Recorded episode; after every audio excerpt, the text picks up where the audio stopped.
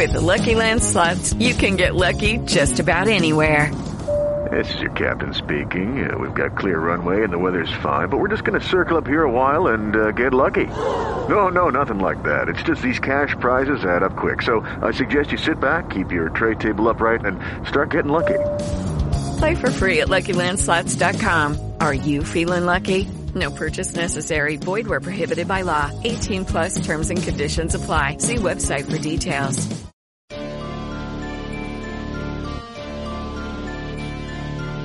Are you searching for the best in online black radio? Then go to blacktalkradionetwork.com, helping you filter through the noise. Real talk, black talk.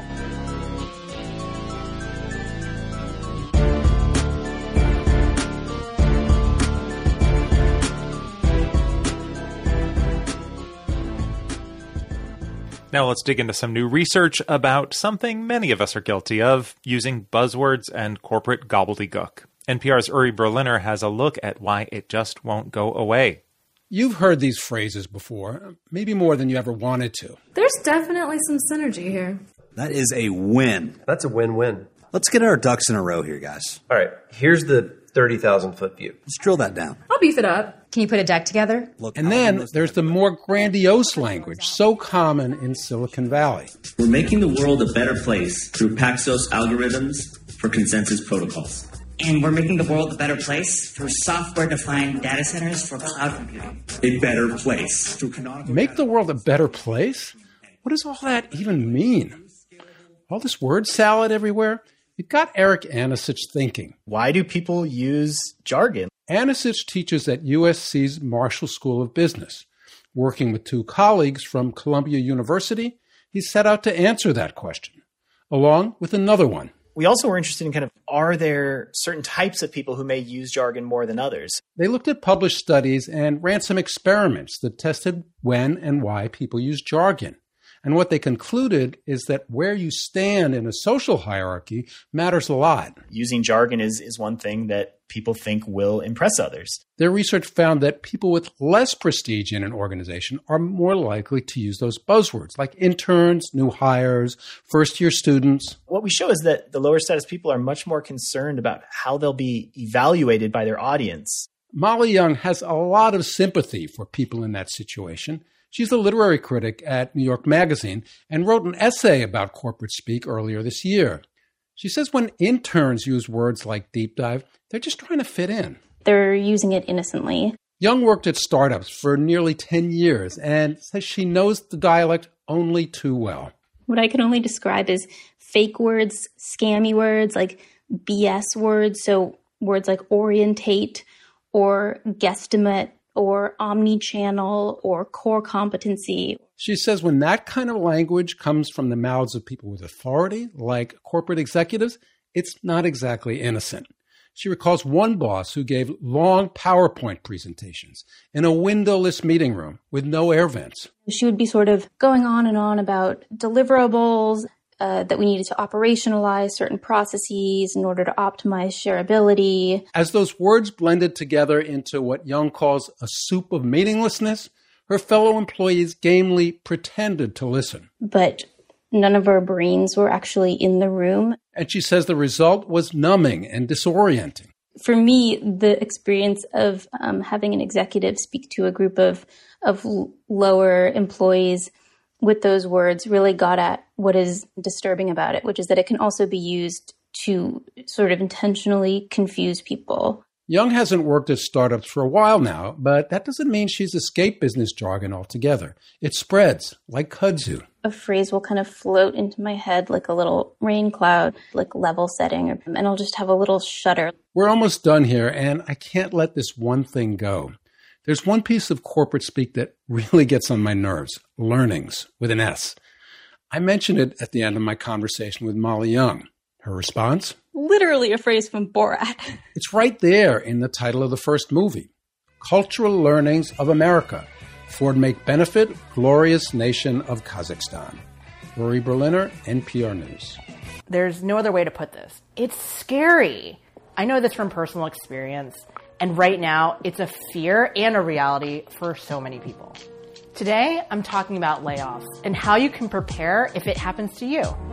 So when I say layoff, I mean when your job is eliminated because of a business decision or restructuring, and it should have nothing to do with your job performance. I can tell you, I remember distinctly the moment that I got laid off from what was my dream job, and it hurt. It was such a shock to the system, um, you know, emotionally, physically. I was pretty, you know, wrecked. I always wondered, what could I have done to prepare for being unemployed? What does a layoff toolkit look like, and how can you put yourself in a best position just in case this thing happens to you? I want to talk to someone who can answer my questions. Maybe someone who's gone through a layoff personally, or someone who's helped a lot of people go through this transition. I want someone who can give me the answers I need.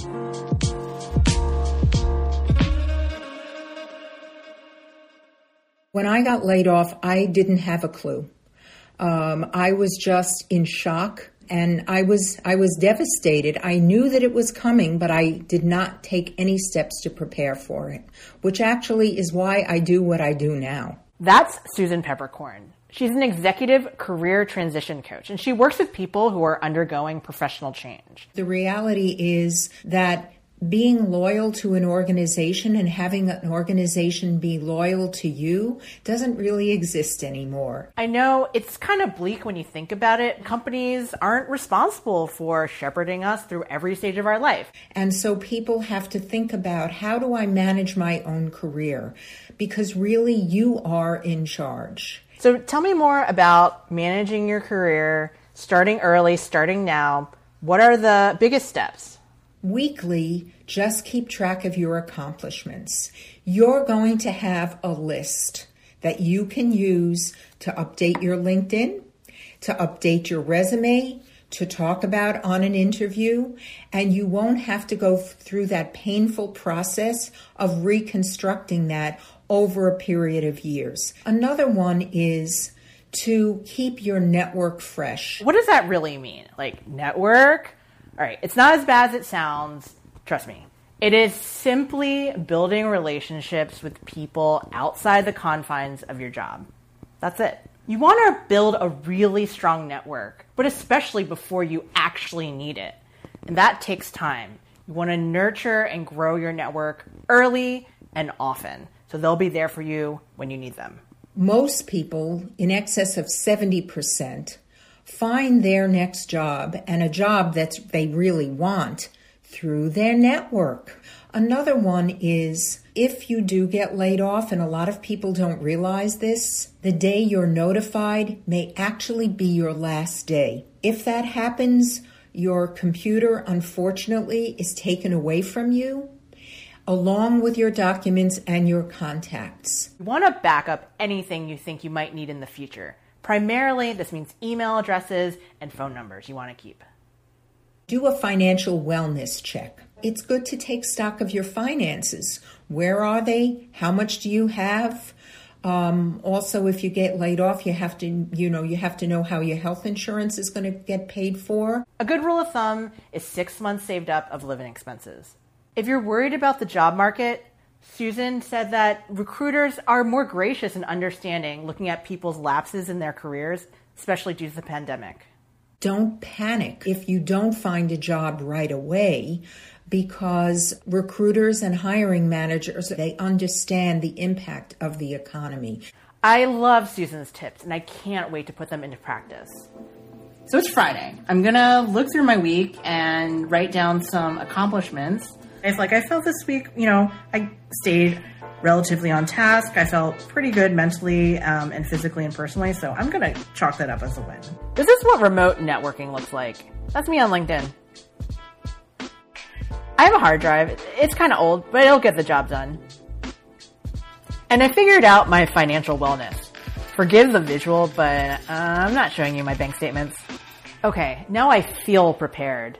Susan's tips, though, were just the start. I laid down the groundwork for something that I'm going to be doing for the long term. Building a network and maintaining it, that takes time.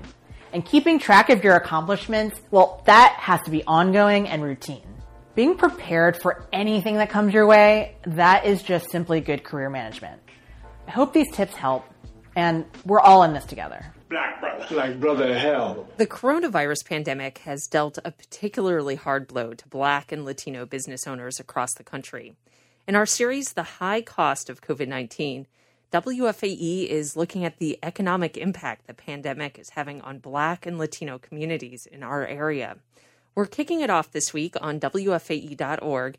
And this morning, we start with WFAE's Gracyn Doctor and Charlotte's Black business community.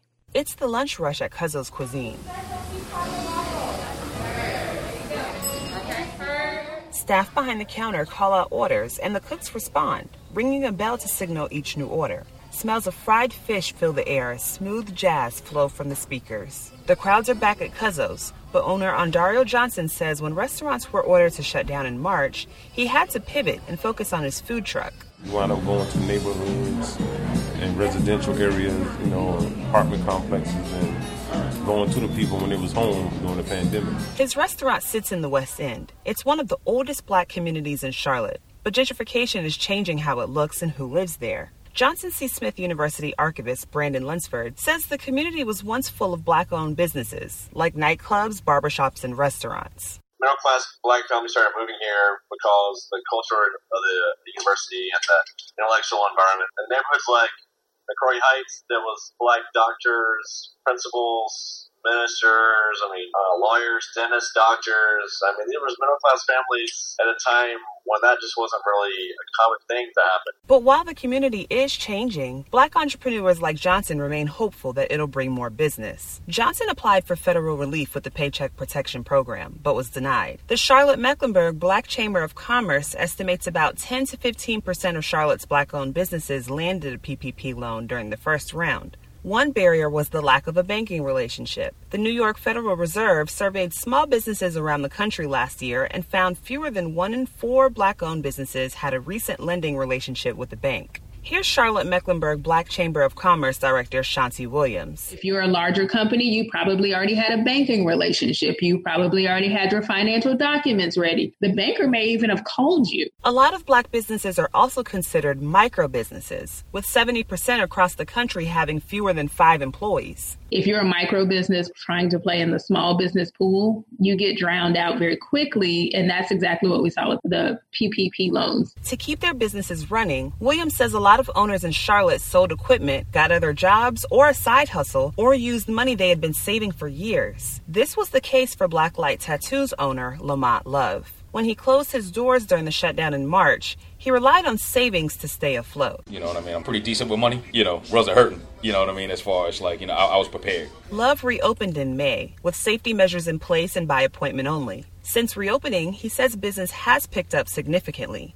Both Love and restaurant owner Andario Johnson are focusing on making money right now in case there's another shutdown. For WFAE News, I'm Gracyn Doctor. This story is part of a collaborative series examining COVID 19's economic impact on Black and Latino communities. The series is produced through a collaboration among WFAE, the Charlotte Ledger, Q City Metro, and La Noticia.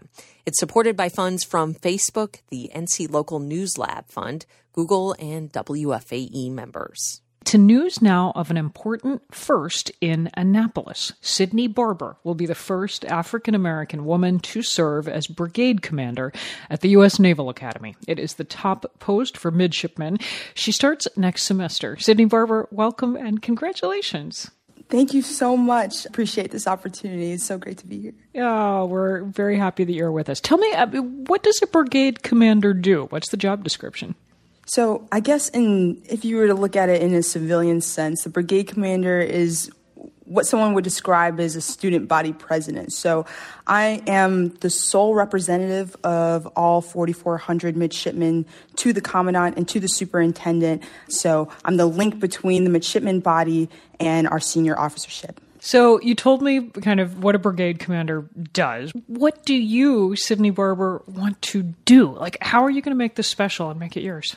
I feel like I have the heart to do it. My purpose and my objective is to build a team, um, people who appreciate each other, appreciate every single thing that every person has and brings to the table, who are really embracing our, our blended organization and want to pursue a purpose, no matter what that looks like, but are driven towards a shared, short, shared and common goal. Huh. So that's what I want to instill in my staff. That's what I want to instill in the brigade as a whole.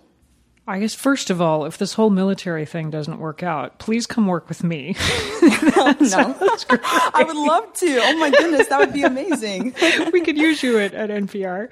Um, as I noted, you will be the first black woman in this role. Now, the first woman to lead the brigade that came back in 1991, so not that long ago. Um, and back mm-hmm. just then, in the early 90s, women were prohibited from flying warplanes, uh, couldn't serve on warships mm-hmm. at sea. I mean, the Navy and the Marine Corps have changed so much. Is there something? What, what's left that the guys can do that that you are prohibited from doing? oh my goodness. Um, there probably are things out there that some limitations that still exist. Um, there definitely are, but I I'm not worried about it. I'm not worried about all the res- any restrictions because I feel like we can keep we can keep breaking glass ceilings. This is just one of many. Um, something that I, have heard recently and uh, that I, have really liked, and I've, I've, said this a lot, is that uh, with every every step that I take, I mean, I leave the ladder down for the next person. Um, and I, have talked to uh, Miss Gallina. She's been someone that's been a mentor to me. The past week that all of this has um, kind of unfolded and the announcement has come about, and I've gotten the chance to talk to people like her, um, Miss Janie Miss Gallina. The she's the one who who was the first woman back in '91. Yes, yes, uh-huh. Miss Gallina. Um, uh, yes, so she's been she's been reaching out to me, Miss Janie Mines, who's the the first African American female graduate of the Naval Academy. Um, she's also been I've been speaking to her in depth. Um, I got off the phone with. Um, uh, Simone Askew, uh, who was the first African American first captain um, at West Point. Actually, 30 minutes ago, I was on the phone with um, Dr. Reuben Brigety. Um, so I've just had a, so many mentors, who's also a brigade commander, um, a black brigade commander in, in, the past, and so many people who, who have inspired me. Um, who are throwing ladders down to you, it sounds like. Right. And so when I think about this experience, I feel like it's special because it's not just about me. Um, it's important that this story circulates for the purpose of the next generation all over the world who can look at this experience um, and look at, at this story as something that motivates them and inspires them to um, to amount to whatever goal that they have in their life. When did you know you wanted to join the Navy? I never wanted to join the Navy growing what? up. Um, so no, my so my dad, um, he was a graduate from the Naval Academy class of '91. He played basketball here, um, and something that they they say is once a midshipman, always a midshipman, and he lived by that. Everything, everywhere, anytime was all about Navy this, Navy that. I was tired of it. By the time I was looking at colleges, I was I was trying to get away from that. Um, I wanted to write my own path, but what I really fostered in my heart is uh, is just a a drive for for wanting to pursue a, a career of service, no matter what I did, um, wanting to give back to the world, pour more into the world than um, than I was getting. The reason we're doing this interview, the reason this is national news, is that you are breaking a big old barrier there in Annapolis. I wonder how how big a deal is it on campus? Do your classmates care, or are you Sydney Barber, one of them? Um, you know, like, do you think about breaking the barriers as you walk around every day? Oh, I I try to keep a level head. Um, I try to stay as grounded as possible. I try to keep a low profile. My friends, my teammates, especially on the track team with me, they kind of laugh because they know who I am. They know that I'm I'm the last one to want my picture taken. Um, I usually I never post any stories on social media because I just don't usually like to document everything that's going on in my life and just the shift of the past week. Uh, they they laugh because my face is everywhere.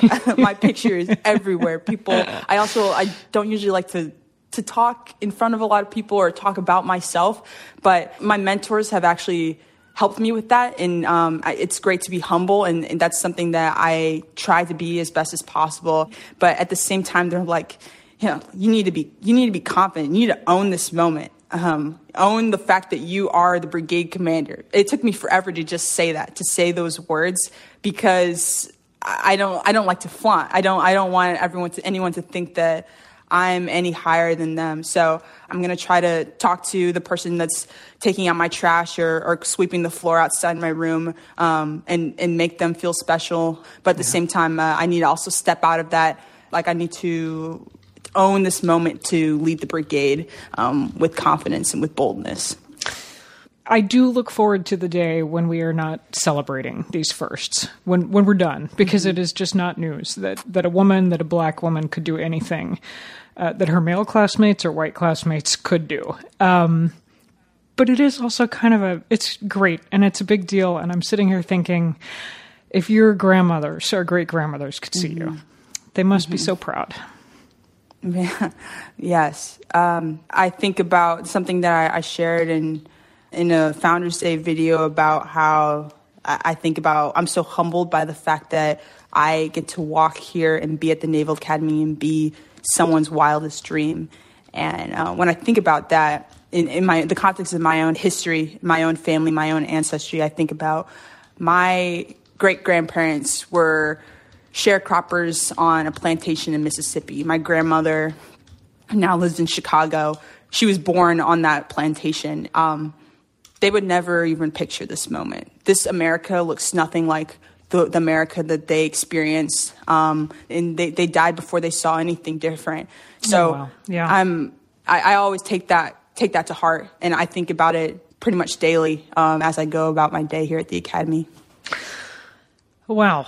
Well, those are words to live by. Own the moment. Um, congratulations again. It's um, it's been a real pleasure and an honor to speak to you. Thank you very much.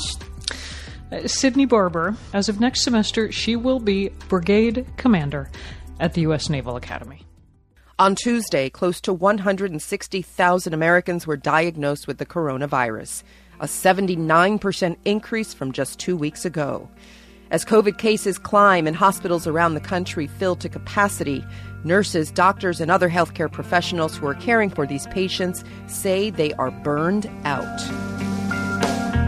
I am Elizabeth Riley, and I'm a registered nurse. Elizabeth works in Cumberland, Wisconsin, where coronavirus cases have skyrocketed over the past few weeks.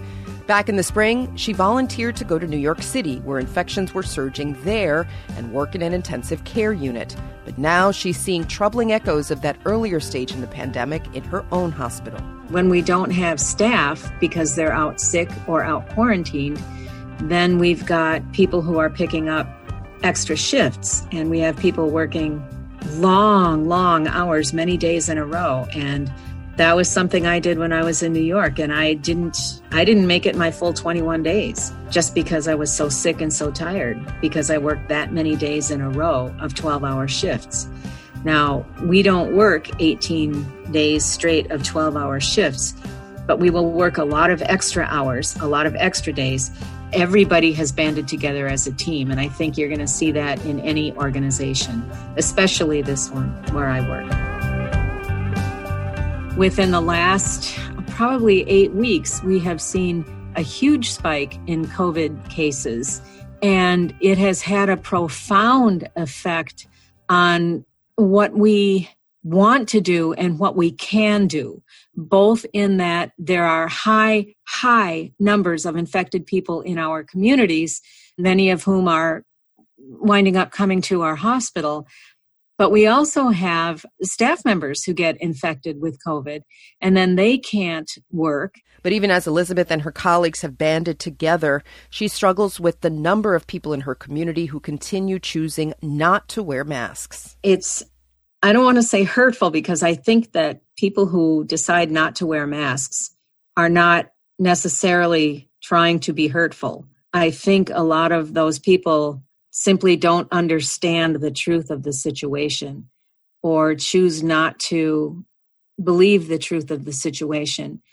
And when that affects my coworkers in the way it has, I find it quite upsetting because I believe I work with the best healthcare professionals in the country, in the world. I feel like they're sacrificing themselves to some degree for people who, for whatever reason, don't want to believe it's as big a problem as it is. It hurts my heart to see such really wonderful professionals having to put themselves on the line all the time, just trying to get through in the community without getting sick, getting sick, getting sick.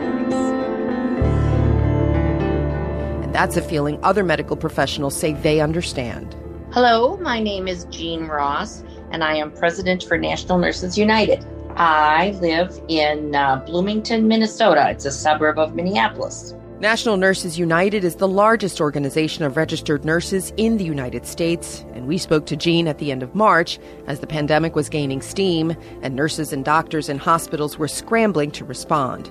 Today, Jean says resource problems still exist, and there's a heavy burden on nurses to set clear boundaries in their COVID work. We have to be able to speak up as professionals and say, no, I won't accept this assignment um, there aren't enough of me to take care of that type of patient. No, I won't go into that room with what you're telling me is acceptable PPE when I know better.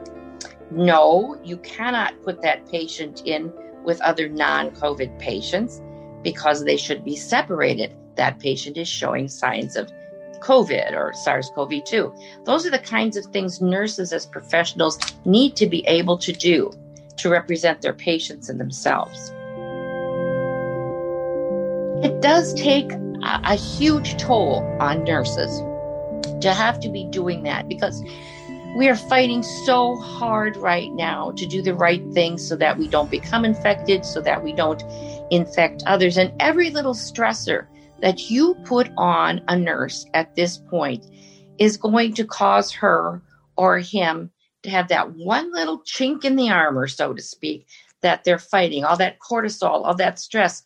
I listen daily now, semi daily, to nurses being asked about burnout and how stressed they are, how anxious, um, how little sleep they're getting. And I think most of us nurses will tell you it's okay. We know that for a period of time it would be bad like this, but we really expected better. We expected some relief, some respite. Don't worry so much about our burnout if you do what we ask you to do then we will be just fine. What they need, she says, includes broad public support in petitioning the Trump administration to gear up manufacturing for more personal protective equipment here in the United States. You have trusted us year after year. We end up at the top of the poll for the country's most trusted profession. There's a reason you trust us. You can trust us now. Please, please listen. Over in Chicago, hospitals have seen an influx of COVID patients for the past two weeks. My name is Khalilah Gates. I am a pulmonary and critical care specialist at Northwestern Medicine in Chicago. Back in March, April, there was that fear of the unknown. We didn't know what these patients would present. We didn't know exactly how to treat them. And now we have a much better understanding of how to treat them, but we are definitely exhausted. Uh, we have been doing this since March. COVID patients didn't go away. So this this kind of idea that like now we're taking care of COVID patients again, we never stopped taking care of them. So there's this level of exhaustion, there's this level of frustration in which we feared that we would be back here and we hoped that we could do things differently so that we didn't get back here and it just we weren't able to do that. So there's this fear of frustration on top of exhaustion, frustration on top of exhaustion, frustration on top of exhaustion. Dr. Gates and her colleagues have found some ways to manage that exhaustion now more so than ever, this idea of wellness is very important and it's very much propagated. So, what do we do to keep ourselves well? And so, a lot of that is a personal determination, but a lot of it is things that we do in the ICU. After rounds, one day we had a stretching session where we were just able to all get up and with the nurses and stretch just talking with the nurses and sitting down and decompressing and just letting people know that, you know, we're in this together and we're going to make it through this as well. Despite the burden the pandemic has placed on healthcare workers like Dr. Gates, she says she's not going anywhere. I didn't sign up for this. I didn't choose critical care medicine knowing that there was a pandemic in the near future. But at the same time, this is kind of what we signed up for. And I think that's the approach that we take. And so, yes, it's challenging. And I would not be telling the truth if I sometimes didn't at least pause and say, you know, what am I doing? But at the same time, like this is why I've chose this is to be able to help people. This is why I'm in academic medicine to be at the forefront of a new illness and, you know, be able to to present information and, and data to help all of us get through. So yes, it's challenging and at times you do question like what are you doing? But at no point did I ever truly say, you know, I don't want to do medicine anymore. Like this is what I've trained for and I'm able to do that. And I think many of us feel the same way. Columbus, Ohio, one doctor is facing many of the same questions about how to stay well while carrying out this critical work. My name is Matthew Exline. I'm a physician at uh, the Ohio State University uh, Wexner Medical Center. I also serve as the medical director of the medical intensive care unit. We are in a distinct second peak at our hospital. The Ohio State University Wexner Medical Center in Columbus, Ohio, was hit with an early wave of cases in the spring, which was driven back then by prison and nursing home outbreaks in the state of Ohio. Today, it's a different picture. What we're seeing now is larger numbers of patients, and they're coming from everywhere. They're community members, uh, community spread. There's not really a theme to who is getting admitted other than they tend to be older and with other underlying medical conditions. But in terms of where they're catching COVID, all different kind of kinds of exposure. And the numbers were probably at least twice as high as we were in the early fall, and probably three times as high as we were at, at kind of the low point in the early summer. I am in the short term very concerned. On the one hand, you spend all day working and planning on how you're going to manage these patients. And then all of the ways you would unwind when you get home have kind of been taken away. You know, sports are, you know, here at Ohio State, we weren't able to watch the Buckeye football game last weekend because of COVID. I can't uh, go to the gym because of COVID. I can't take my family out to a restaurant because of COVID. And so it does feel like you can't escape the virus. In a given week, he works with COVID patients managing symptoms at home, as well as the most critically ill COVID patients in the ICU. There's the patients who are awake and breathing on their own, and we're using a lot of oxygen to support them. And then the other group of patients are those that are really sick and they end up on the ventilator. And then the frustration is obviously they're no longer, generally speaking, not awake enough to interact with us. And on the unfortunate cases where the, the patient's not doing better, it's a real struggle because, you know, when we normally have a patient who's dying in the ICU, we really want to make the family part of you know the care team and really want to let the family understand what's going on and let them be with their loved one as much as possible.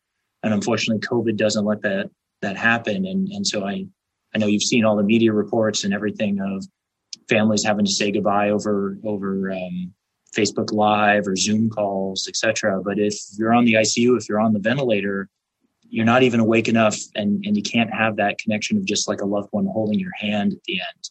And and so that's that's a struggle. And i think that you know usually some of the catharsis for a healthcare worker is even if you can't help the patient you feel like you can help the family deal with the grief. And so our nurses our doctors they don't even get that kind of feedback. And so i think that's that's a real struggle when we when we take care of these patients but Dr. Exline says he keeps looking for ways to cultivate joy every day. Just judging from my friends, I was inspired to put my Christmas lights up a lot earlier than I normally do, partly because the weather was nice, partly because I was going to have to work over Thanksgiving weekend, so I wasn't going to have time then, and partly just you want a little more joy in your life. And so with Christmas and the new year comes new hope that the 2021 is going to be better.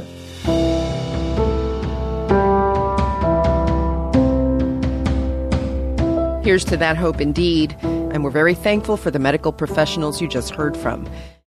Mm, not going to get my hopes up about 2021. Joe Biden and Kamala Harris waiting around the corner. Context of white supremacy. Gus T. Renegade in for another broadcast, hopefully to share constructive information on the system of white supremacy. Today's date, Friday, November 20, 2020. So I have been told this is our weekly broadcast neutralizing workplace racism. Uh, the reports have been plentiful about the workplace for the duration of the year. They were uh, especially rife uh, this week. Cup runneth over, as they say. Uh, the Rona uptick uh, has caused uh, so many uh, shutdowns and what have you again, and lockdowns. They're doing that again in Washington State. So obviously, that's had a huge impact on work environments across the world. And then the holiday season and politics and all of that. It's just been lots and, and lots uh, with regards to uh, the workplace. Uh, that's why I said it really should not be for this broadcast specifically. Should not be lots of spectators and I don't know workplace. Not really anything happening. That should not be even if you're working from home because there's been so many uh, different components being reported. In fact, I had the audio segment complete right for this week, and it was a lot. Even that was kind of bulky. I was like, wow, do I need to play all this? It is all related, but I had it complete and then I'm just checking other news. Uh, and I saw one report that was substantial. It was about the same length as everything I just played, but it was one report just focused on how this is impacting older workers. And in the context of this report, older meant like over 50. Uh, and so they were talking about how, and same thing, white supremacy racism, particularly workers who are over 50 and non-white, how they are being impacted. They don't have the same amount of savings as white people. And you talk about first hired uh, la- oh, excuse me, last hired, first fired, uh, particularly if you are an older non-white person, especially if you're an older black person, like, oh yeah, get them the heck on out of here. Uh, but it was lots of different components that was like, wow, I could have just played that in itself and scrapped everything I just played. Uh, and then I finished everything. I went to check, and it was the first round of reports for things that were news for Friday. This year, uh, pops up when I go to check that out. Let's see. Meat packing facilities have been hit hard by the pandemic. That includes Tyson Foods' largest pork plant in Iowa. The facility was temporarily shut down in April because of an outbreak there. And by the time it reopened the following month, a thousand workers had reportedly tested positive. Turns out now, according to a new lawsuit, managers took bets on how many workers would get infected, even as they took measures to protect themselves. Clark Kauffman of the Iowa Capital Dispatch first reported this story and joins us now. Thanks for being here, Clark. Good morning. Can you just start off by telling us a little bit about the family that has filed this suit?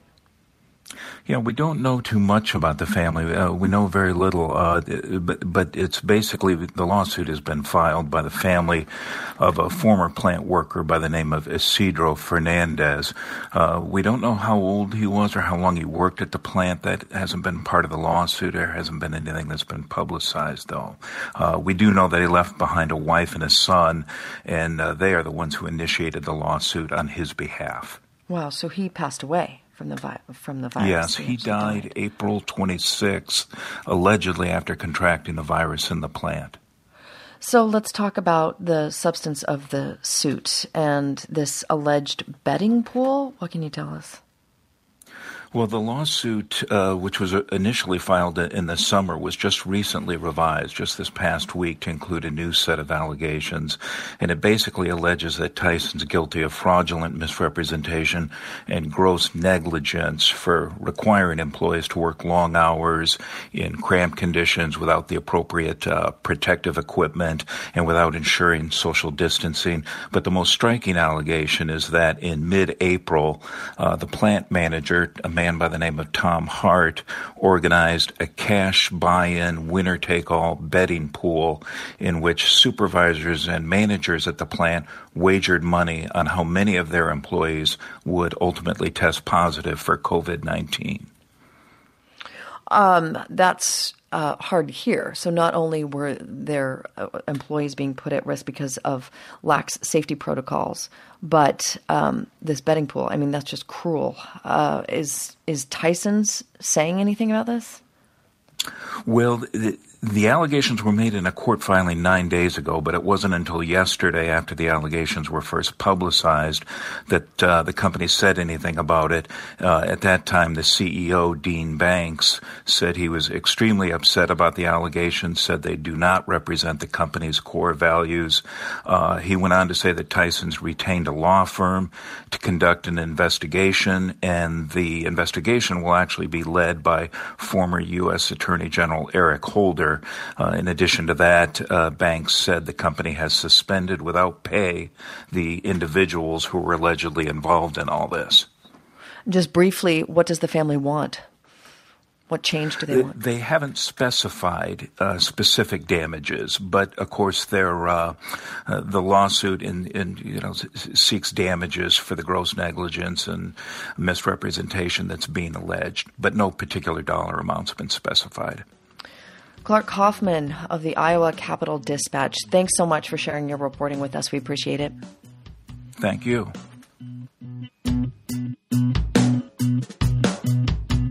How could I leave that one out? I mean, really.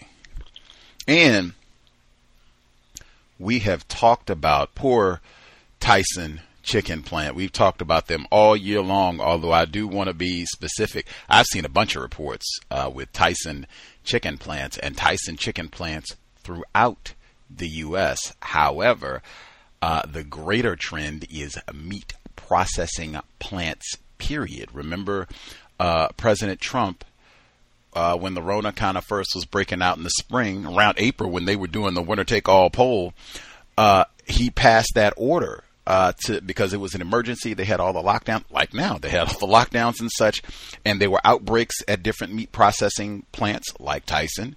Uh, and he said, "Oh, we got to keep them open. These are essential workers," and blah blah blah.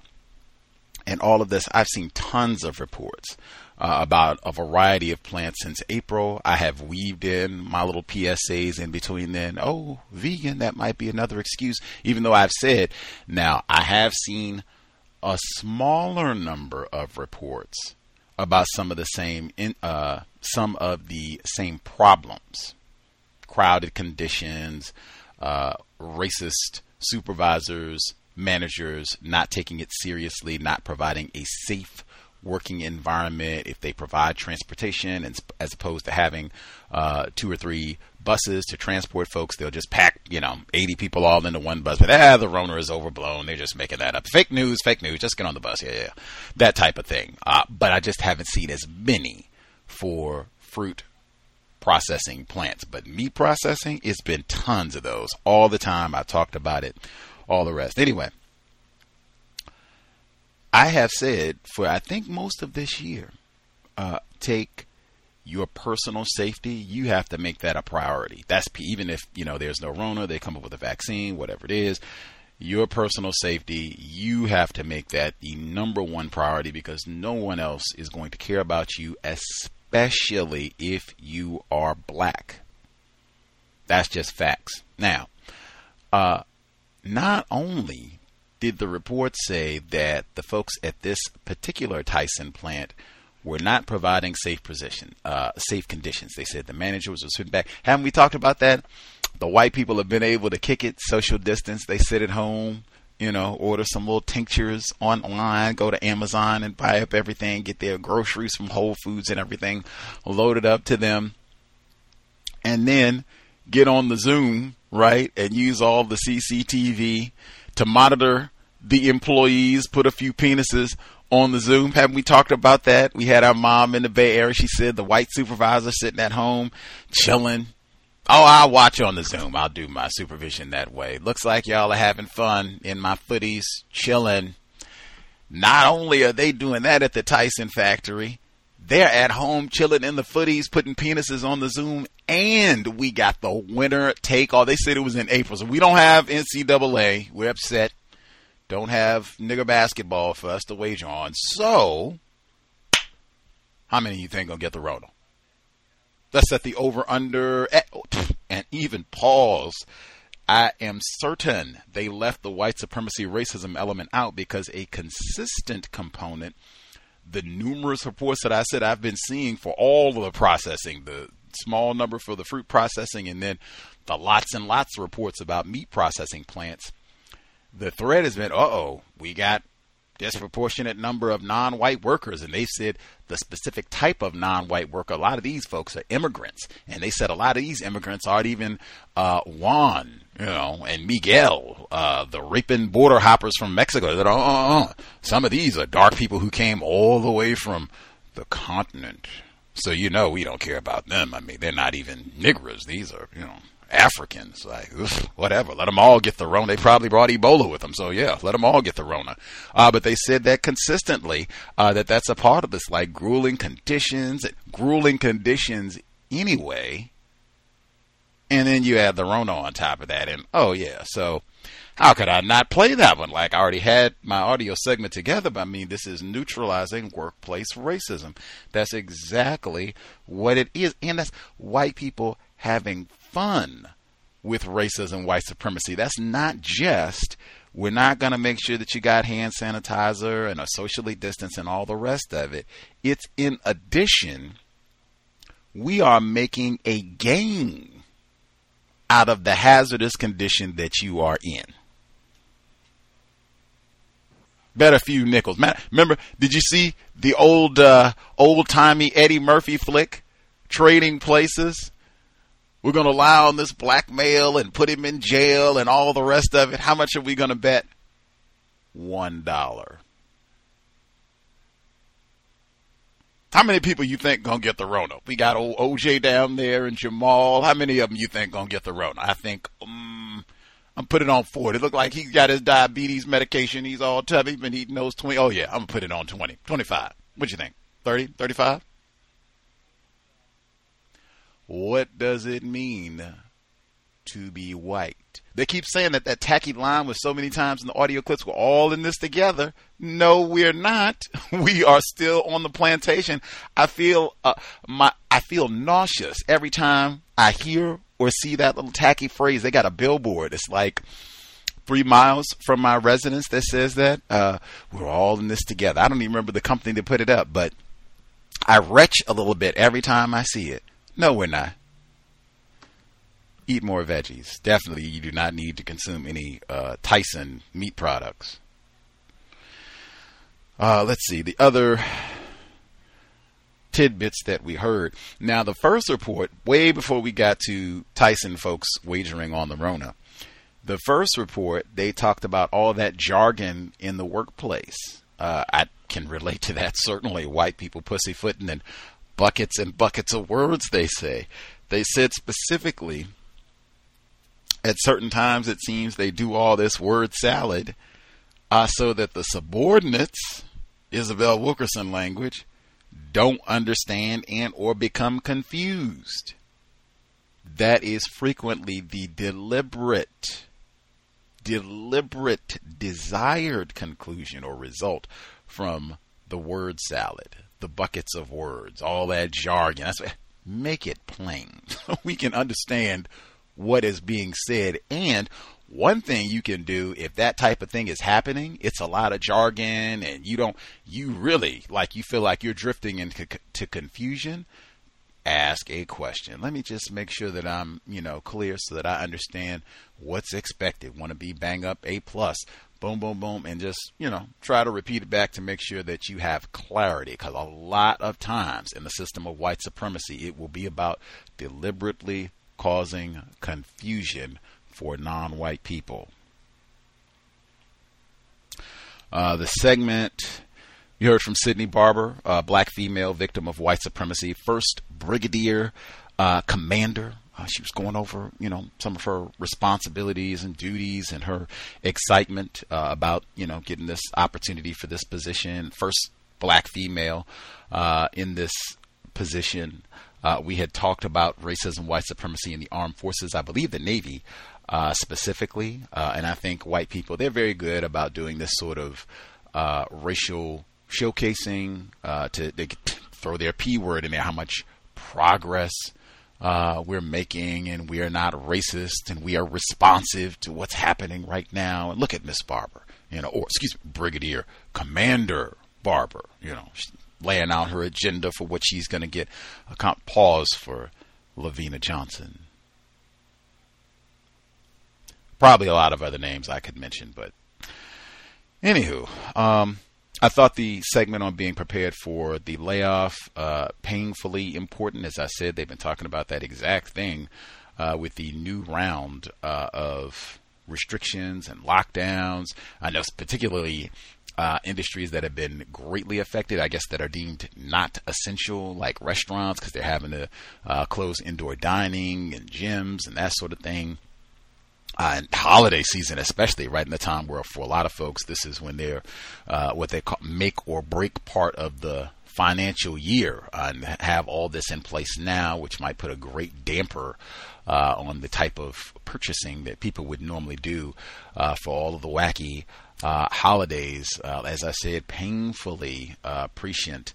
Um, saying or some of the things that we talk about on a pretty regular basis, keeping our resume up to date. Uh, I am all about the being super frugal, all about getting those contacts. That's one of those things when we talk about the possessive adjective. It's not your computer, so you don't want to have information, uh, pertinent information, if it's networks, contacts, anything else, uh, any data uh, on a device you don't own, uh, so that if you are let go, and they, you know, revoke your access and passwords and all the rest of it, then you've lost all of that, you know, and white people are probably not going to assist you in getting that information back. So, absolutely be mindful of that. If you have inf- uh, any information or what have you on your computer that you, I would say it shouldn't be stored there to begin with. Uh, they have flash drives that are super cheap. Uh, you can always email things uh, to yourself, even though I don't I'm not uh, a big fan of emailing things to myself uh, from the workplace. Um, thumb drive. thumb drive. I mean, you can certainly do it if you have to, but thumb drive, there are lots of other methods uh, that you can use, but making sure that you don't have data loss, it's not your computer. We talk about that uh, all the time. Uh, they, how could I forget? I'm so glad I took notes they mentioned, like when we talked about uh, good old Jeff Toobin reading his book starting next Thursday, good old Jeff Toobin, uh, formerly with the New Yorker, he was terminated there. He is also employed at CNN, headquartered down in Atlanta, Georgia. CNN has not fired Jeffrey Toobin, and some of the news outlets have looked at that and, wow, like really? Like you can masturbate in the middle of a Zoom call and that's not worthy of a termination from CNN. Apparently, you can hang on, keep your job. All right. Uh, the segment where they talked about what happened at the Tyson processing plant, they didn't say the folks who were in, what was it? Winner take all. I don't know how many managers uh, were participating, and I don't know how much uh, they wagered, but I mean, wow, you talk about holiday come up, or I guess this is back in April, so this is a come up for the summer. Like, wow. Uh, they didn't say that these folks got fired. They said they were suspended. Now, again, hey, I have seen, I am aware, black people who stole a stapler.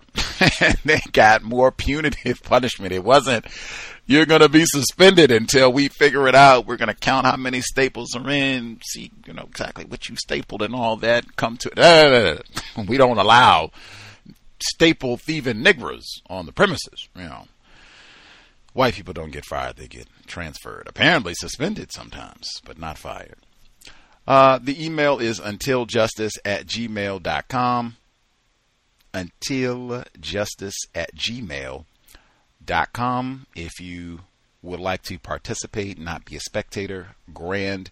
Uh, you and if you don't want to be identified or concerned about your voice, uh, maybe standing out, being recognized, not a problem. Untiljustice at gmail.com. We can read your commentary anonymously.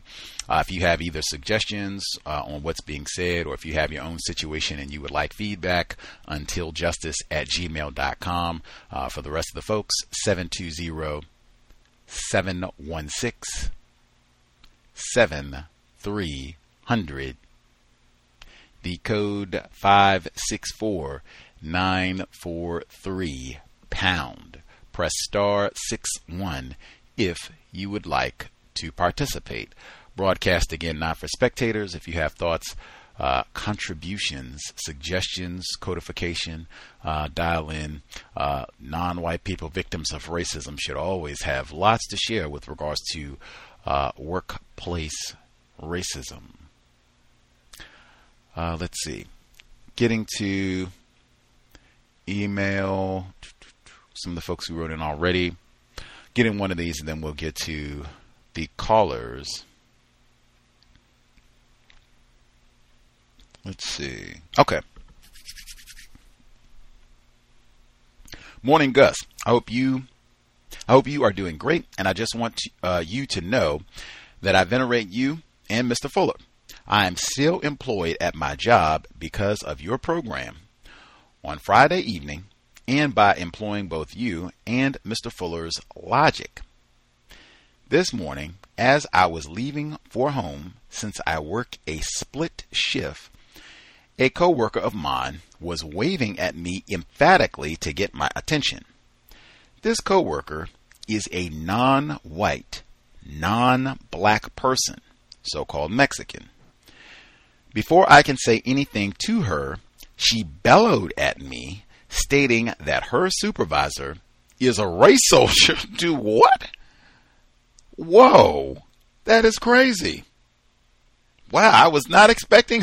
I was expecting all kinds of things, but all right, let's let's pick that up again. Uh, let's see. Stating that her supervisor is a race soldier, and that she is terrorizing her, and she wants my advice on racism. Whew, that is crazy. I cannot even imagine. like, wow, I'm stupefied. Okay. Uh, I told her, just as you always say on workplace racism, white people will show you better than I can tell you. We've said that a few times this week. I went on my way. Yesterday, my supervisor, who is also non white, non black, Mexican, told me that another race soldier supervisor is bullying him by minimize oh by mimicking his Mexican accent. Oh, he had that sort of thing all the time. They come and they anyway. I told him to tell the race soldier that he is practicing white supremacy racism and that will make him back off. All of a sudden, these folks are getting terrorized, and all of a sudden, they want my advice. Again, like you do say, absolutely fascinating wow. Uh, that is crazy. Like I have never, I've never been in a workplace environment where non-white people, even black people, have been like, man, these folks are practicing racism against me. What do you think I should do? I've never had that uh, happen in a workplace context. I did think in the midst of all of this, and I would think this even, you know, they be black people. Uh, one thing that we say here all the time is uh, not talking about racism uh, in the context of the workplace. Now, if a non-white person came out and was saying such and such, you know, is practicing racism against me, what do you think I should do?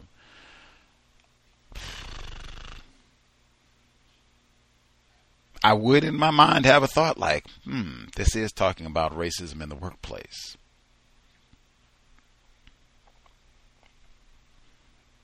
I would have to at least give a thought like, hmm, is this being recorded?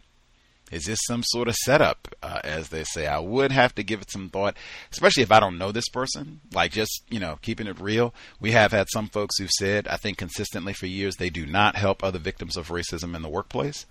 Um, if this is somebody I didn't know, right? And I'm, you know, pulling up as he said, and this person is bellowing at me, "Hey, Gus! Oh my God! Can you believe? You know, just I found out they got a poll inside and they're betting on. Hmm. Okay.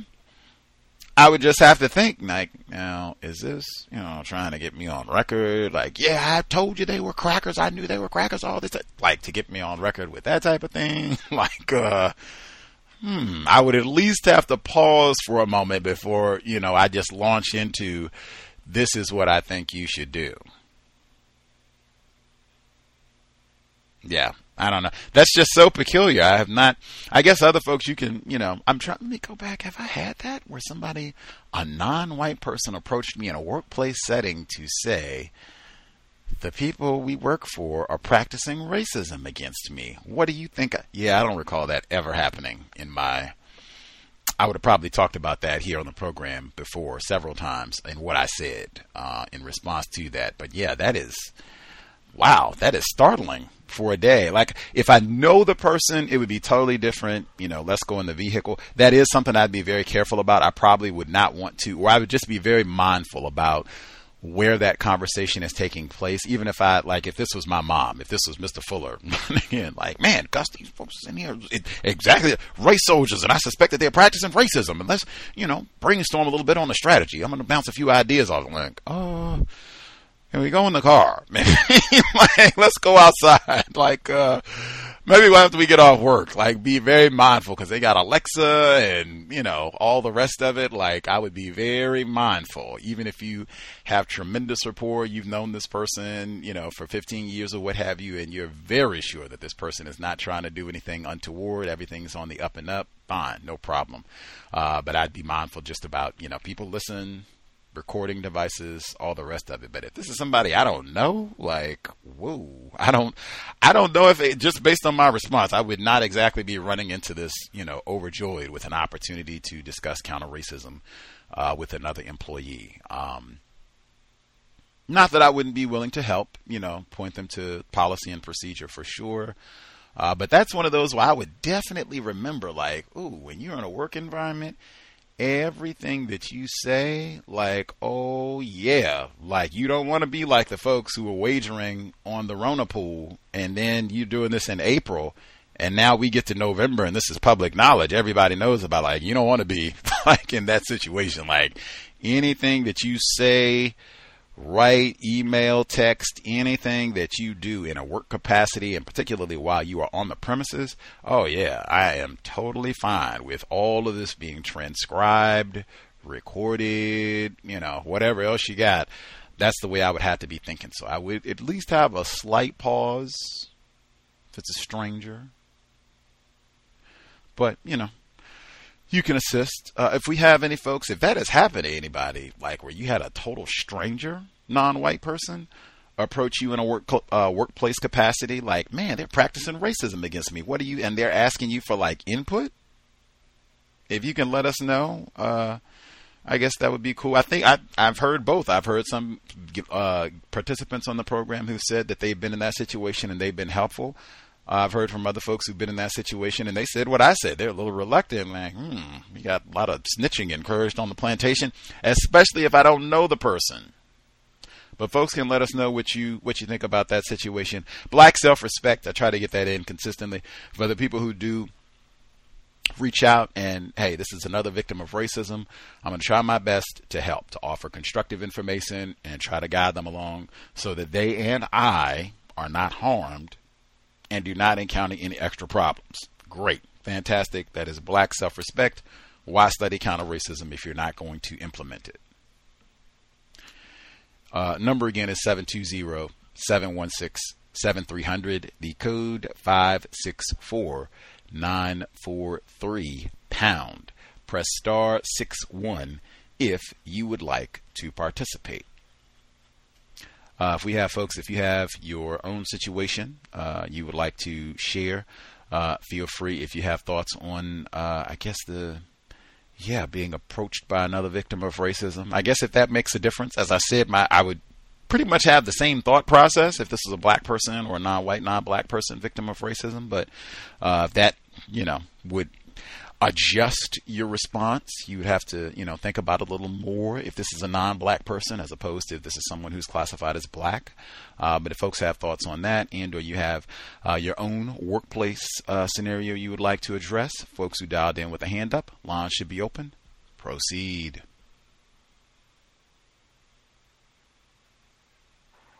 Can I be heard? Greetings, Emmy. Yes, ma'am. Namaskaram, beautiful people. Um, I'll make this really quickly before, or really quick before I leave service. But in response to the email one, I don't know if I missed it. Maybe my phone dropped out. But did he or she, whoever wrote it, describe what they actually did do or did say to the victim of racism that approached them? And then for me, that happens all the time. My code is to help, or when I say that happens to me all the time, I mean non-white people at my job are always asking for advice on what to do when they are confronted with workplace racism. Um, my code is to always help non-white people to the best of my ability.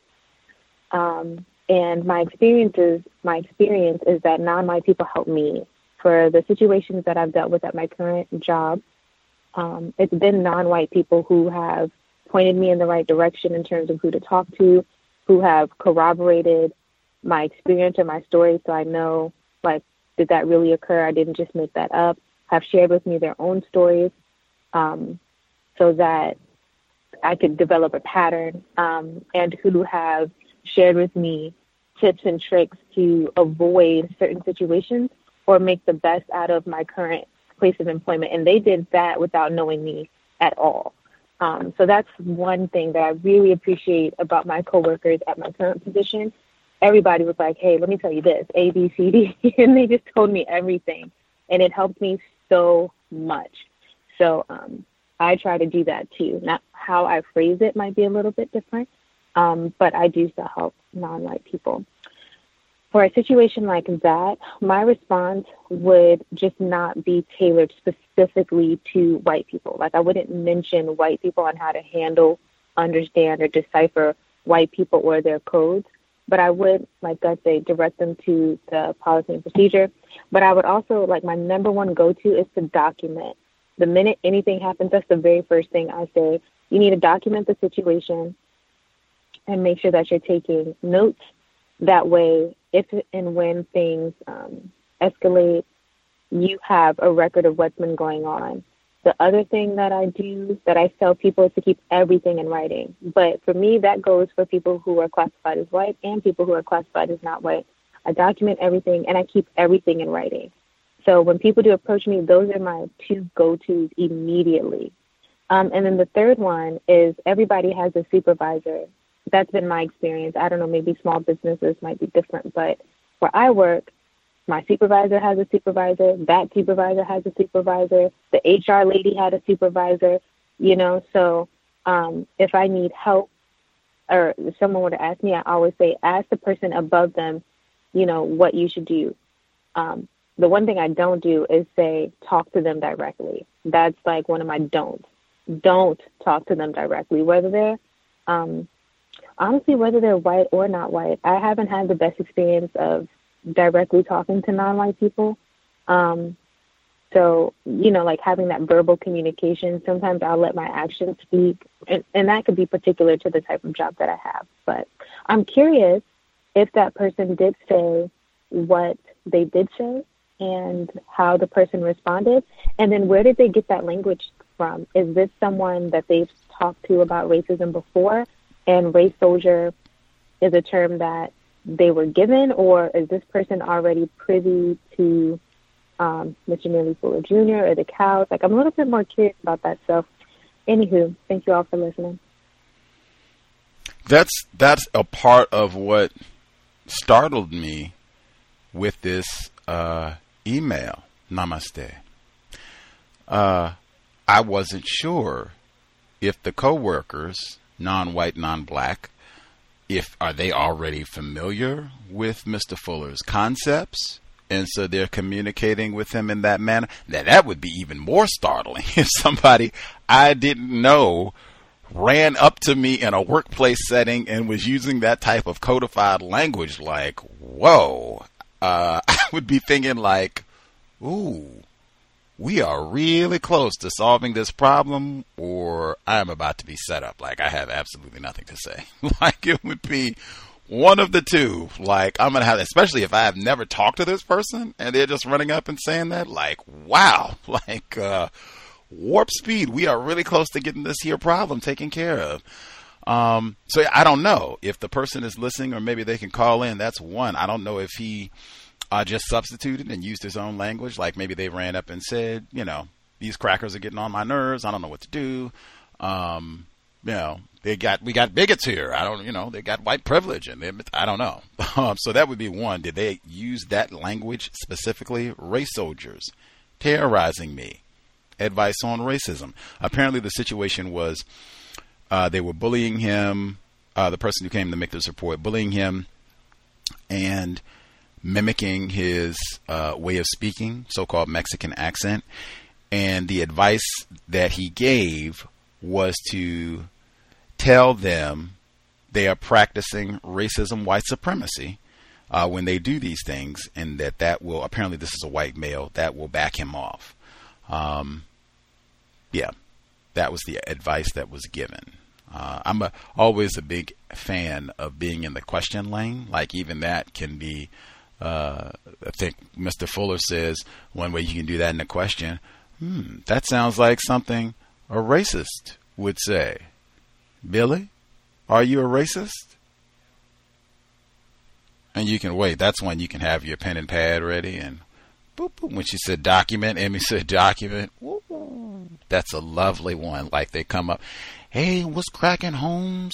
¿Cómo te llamas? And all the rest of it, right? They're going to mimic your Espanol. Oh, er, out your pad and just write all that down. Or even the recorder, like, woo, love that one, because then you'll have the audio of it.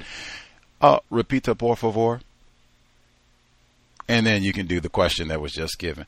Sounds like something a racist would do. Are you a racist? See or no? And we get the answer. They can give you the, their funny Espanol impression on that one too, and then boop, write that down. That would be a good one. Always an advocate of being in the question lane, but that was the advice that was given. Uh, if I guess if we have signal really quick before we lose Emmy, uh, do you have a guess as to why the folks are coming to you in the workplace? Are you known for having like a lot of black self-respect and you know someone who is super competent and doesn't take any any nonsense? Is that why they come to you? Are you known for talking about racism in the workplace? Why is it that you know you think folks are seeking you out for advice? I won't take complete credit for it. I think it's part of the culture at my job, especially for the position that I'm in as an overnight. Most of us are non-white black, so you know we're in the facility. There's a lot of talking, so that already I think was there. But then also the way that I carry myself, like I'm known to be very, very quiet and to myself, but also very professional. Like it's now known that you really don't want to mess with me when it comes to that um, you know, like my money or my job or my professionalism. And then the way that I speak, I think is one thing too. And so there are some that um, I wouldn't, I would say, yeah, I would say I trust them a little bit more in terms, not like I trust them with like my life or anything, but I trust that what they're trying to do is remain professional under certain circumstances, where some people might be just looking for drama. Um, so the ones that are really trying to solve a problem, keep their job, or something like that. I do talk to maybe a little bit more in depth. And so those are now the ones that continuously talk to me and ask me questions and things. Um, but yeah, like anyone that seems messy, you're not going to get much out of me. But someone who's like, listen, I'm really stressed out and I don't know what to do.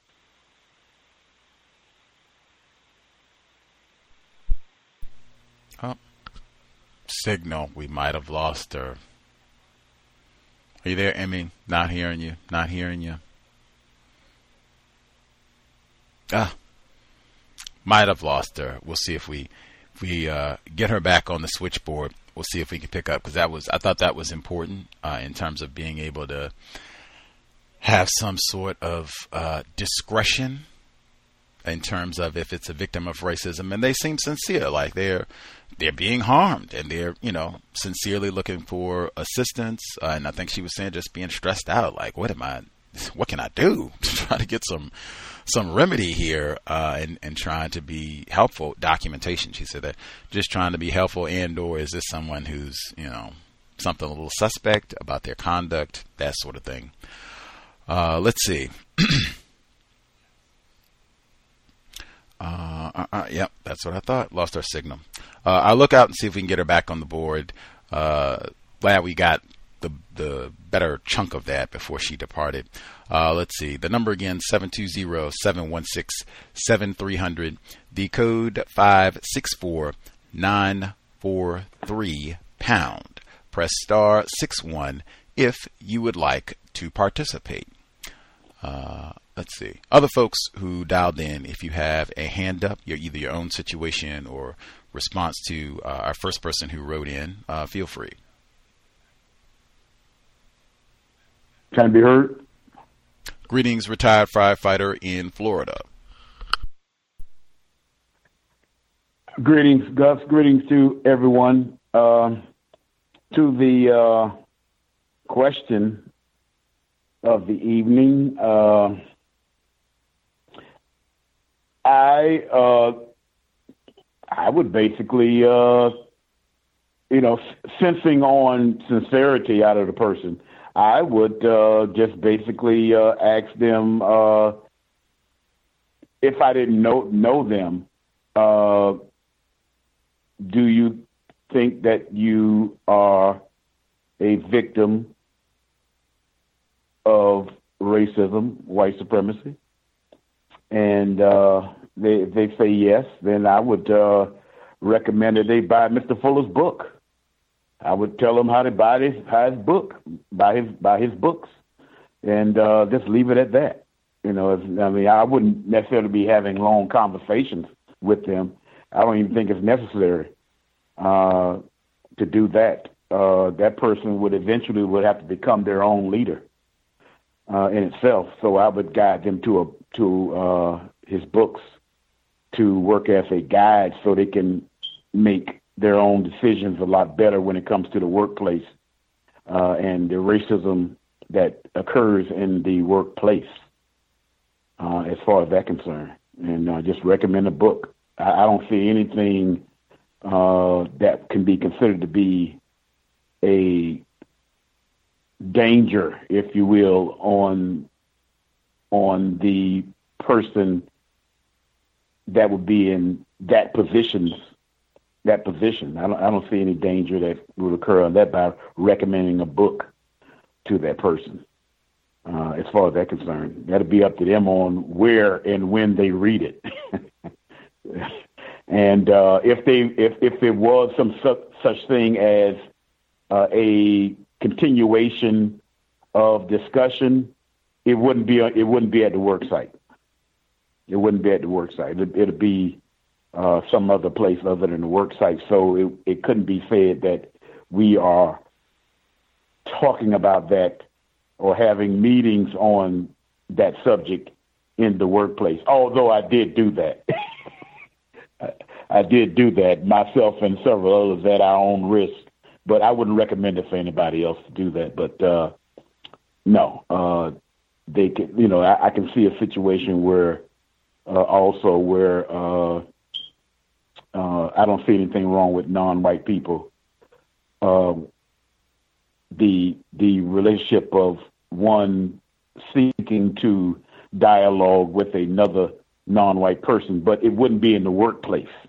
I put it, it wouldn't be in the workplace the the dialoguing, and that person, based on me giving them a reference, if they are sincere, they would they would uh, read and study that book, including uh, what's Mr. Ed's last name that wrote that wrote the pamphlet? Williams. Yes, and also Mr. Uh, Williams' uh, uh, pamphlet, pamphlet. Also, I, I would direct them on how to get both of those two things, and uh, they they would be basically become their own uh, answer to the problem. Know? because I mean I, I don't I don't I don't see where something like uh, them mimicking uh, the the white people mimicking them would be some immediate emergency as far as that concerned. Uh, but I, if if requested or if solicited a non-white person to me, I I would just give them some resources. That's all. I would give them some resources on the subject.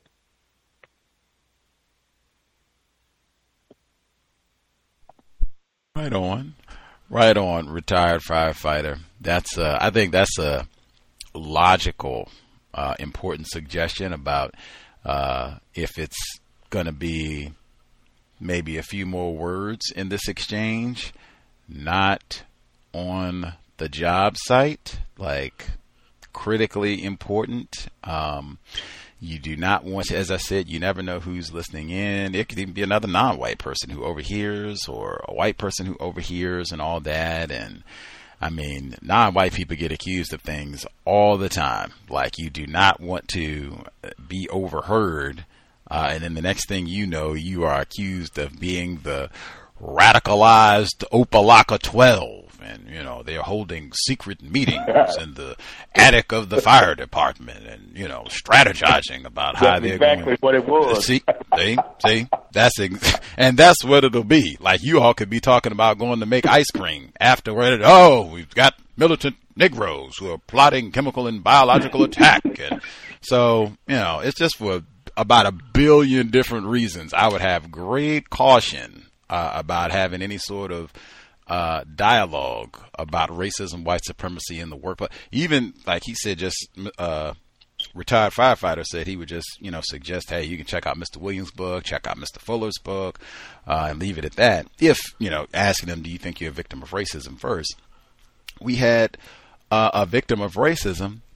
She was in uh, Japan, okay, other side of the world she said it was very similar and she was talking to a black person. That's why i said it really wouldn't you know make a whole lot of difference but whatever. She was talking to somebody classified as black and said hey check it out.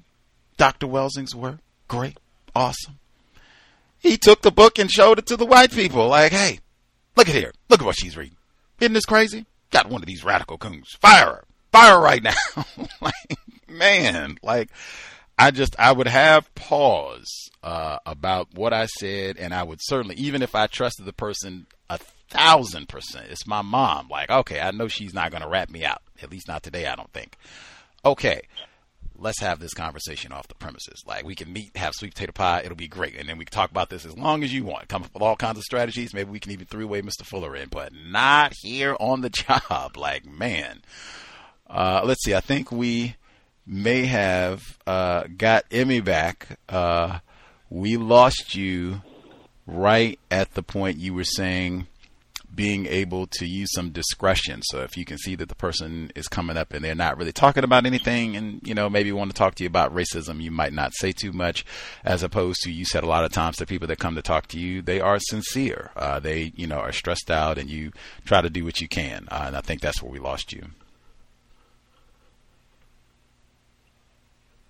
Can I be heard? Yes, ma'am. Okay. Um, I do apologize about that every time, but that's that's essentially what I was saying. Uh, yeah, trust may not be the best word. I think you have to be scrupulous. Well, I am scrupulous, and I have cultivated a spirit of discernment so that I can be very choosy about who I choose to help.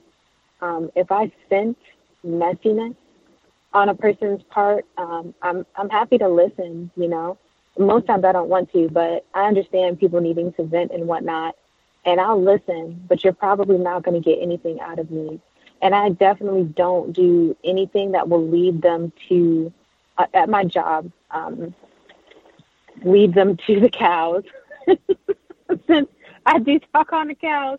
So I probably don't lead them to Mr. Fuller. Uh, anything on YouTube, like anything that can lead them back to me. Um, I don't know if I have a, a very distinctive voice or not, but I don't do that, um, and, and certainly not my books. However, one thing, uh, like the books that I truly rely on, like Dr. Welsing's book, Mr. Fuller's book, Um, I do recommend other books um, because some people have asked me, like, hey, you know, what are some good books to read? And, you know, things like that. So some of the other texts that we've shared and talked about and vetted out, I will share those. But those two particular books, um, Mr. Fuller and Dr. Welsing, at my place of employment, no. that is way too close to home for me. Um, but one thing, I didn't get to listen to the woman that's classified as white talk about workplace racism. I still haven't listened to that previous broadcast. So I don't know if she was helpful or not, but I was under the impression that she also wrote a book, in which case I would direct people there. That's something that it hasn't come up recently, but I would direct people to that white woman um, because she's the one talking about workplace racism and like, why not? And then another thing, I don't think that there's anything that's happening at our places of employment that is new. In which case, you can Google it. And I do that sometimes too. Just Google your situation. Um, I'm being harassed at work. People are mocking my accent, things like that. And you can probably find other news clips or other people sharing their stories and what they did specifically. Um, and so that is something that I would tell that person specifically, like if they're mocking, you know, your accent or your language, you are not the first and you will not be the last, in which case you can totally find people who have shared their experiences. And YouTube, I love YouTube. Um, you can you can YouTube just like you Google and find people sharing their stories and what they did. And a good person will share what worked and what didn't work and what they would do differently. So those are some other things that I would offer up to someone who was really trying to solve their problem um, and, and, and try to keep their job too. So, thank you all for listening to me again. Much obliged, Emmy. Stay safe. Glad we were able to get total thought there. Um, I think that's that's excellent code uh, about Mr. Fuller, Dr. Welsing, maybe books in general. Like I don't know Whew. I mean, we would have to be like super tight for me to even be like, you should check out Delectable Negro, the man not Yurugu. Like, no way. like, uh, I can't even, man, like, would I even stupid talk, crazy talk? Probably not. Yeah, I probably wouldn't even do a book recommendation. Uh, it would have to be something real generic. Um, maybe something foodie, like if they were talking about how it all began or something like that. Or nope, not that one. Not this guy racist. Yeah, it would be hard. Diet for a small planet. Like that's something. Like that's just about food, basically. Yeah, I would be real cautious about recommending books in a workplace, even to uh, other non-white people. Excellent suggestion about uh, googling things uh, because white people do a lot of the same trashy antics in the workplace. So there is probably uh, another non-white person or another 5,000 non-white people who have had this exact type of terrorism uh, targeting them. So, and they might have written a blog about it or made a video about it uh, with some tips. Man, this is what happened. Knowing what I know now, this is what I would have done. That type of thing. Lots of, of those type of posts exist. Workplace racism is a very common problem.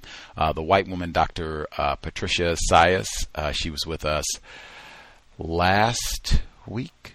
No, two weeks ago. We've had a number of white people here since then. Two weeks ago, uh, she was uh, well, let's just say she started the program off insisting that she was Hispanic, and we had to invest, I think, about the first 20 minutes to uh, get her through her laughter to concede that she is, in fact, a white woman. So uh, it was constructive with regards to, I think, uh, revealing what it means to be white, what racism, white supremacy is, how it works.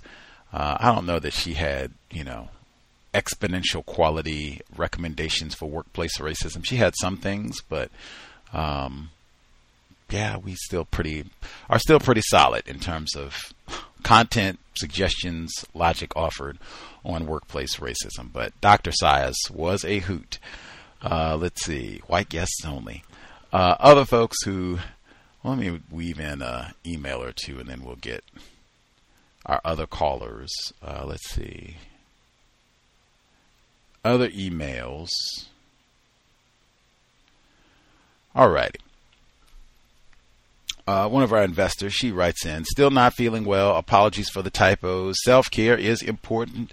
Uh, they say if you are not feeling your best, get more rest. Uh, that that is crucial. Getting more rest, getting more water, more fluids. Uh, certainly, vitamin C. Broccoli is explosive in vitamin C. Just had some of that. So, uh, more rest, more fluids, more vitamin C get some tea, get some ginger. Let's see. Uh, I find the news segments at the start of the workplace racism program informative. Perhaps keep this part shorter as more people seem to be writing calling into the broadcast for advice, but have some articles reserved as a backup for slower programs. Hmm, how about that? Last week I wrote about a male teacher attempting to groom, oh yeah, attempting to groom my daughter and one of her school friends with the offer of a trip to see the Lion King. Hmm, remember that? I reported the matter to the head teacher and relied on those in charge to resolve the matter. However, I did tell two other parents about the matter as I was concerned. Unfortunately, I encountered some peculiar anti blackness. Hmm. There was another child that the teacher seemed to show inappropriate interest in who was in the same class as my daughter. Apparently, he would often pat this child on the behind. Yikes. I informed her mother of the situation, but I didn't know her too well, so I left her to follow up with the head teacher. This parent was also non white and albino. Hmm. All right uh, hmm, like, uh, wow, just paused like, uh, like medically albino, like not, you know, saying the person is, is messing up or anything, just like for real, like not just, all right, albino, non-white and albino, continuing. Uh, but may have had a white parent, although I'm not 100% sure. Wow, that's that's a lot. Anyway, her husband was white, so her daughter could easily pass for white. But get a few questions from racist suspects. Non white people would assume she was white without seeing her mother. I also told another parent about the situation as her child was in the same class and good friends with my daughter. As far as I know, the teacher didn't act inappropriately towards her, but I was still concerned and would want to be told if I was her parent. All good there. I was shocked by her comments. My daughter and her friend, who were invited to see The Lion King, look alike, and I'm sure people thought they were related. Grown up examples of people to compare them with are Lauren London Nipsey Hussle's wife, or Bianca Lawson, Beyonce's stepsister. Rather than focus on what I had told her, she was more focused on what the children look like. Her response was, I'm glad my child looks the way she does, Naomi Campbell. Just because her daughter wasn't invited to the Lion King did not mean she wasn't at risk, but apparently that wasn't the first thing on her mind. I didn't say another word to her on the matter. Hmm. I wonder if she said she thinks her daughter looks like Naomi Campbell or.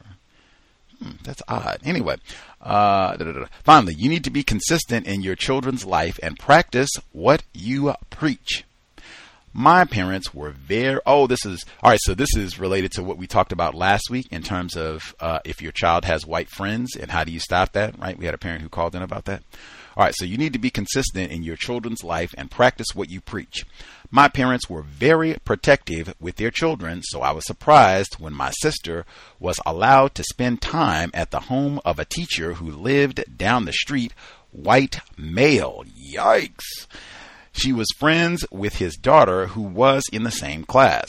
When my daughter was around five years old, my mother would allow her to play next door with the racist suspect family. even though she did not like the wife. Now that's kind of wild. That's kind of wild. I think uh, at least a lot of the black people that I know, if it's like if it's period sometimes a person that they don't like that they have some sort of active conflict with a lot of times that will mean denied access to their children like you will not get to hang out with my children if we have ongoing beef uh, hmm, but anyway uh, i put a stop to this if the child needed a playmate she would need to go to my parents house not the other way around my child was not the help eventually they went back to Germany.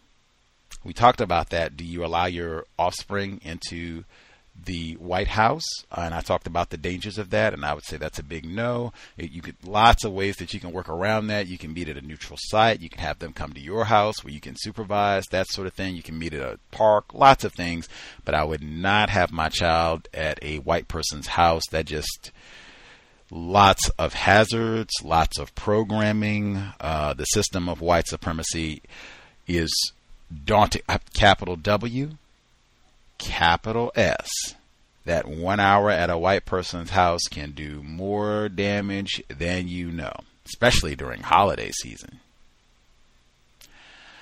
Uh, but let's, yeah, the the uh, the anti-blackness. Like now, this is in the context of a school situation, you got suspicious activity with a teacher who I think she said at least is no longer working there. We don't know the circumstances of how he was relieved, but he's not there anymore. Uh, you got questionable conduct, really uh, incorrect conduct. You know, he's taking these uh, unreported field trips and unauthorized, all the rest of it, uh, that are supposed to be secret and all that.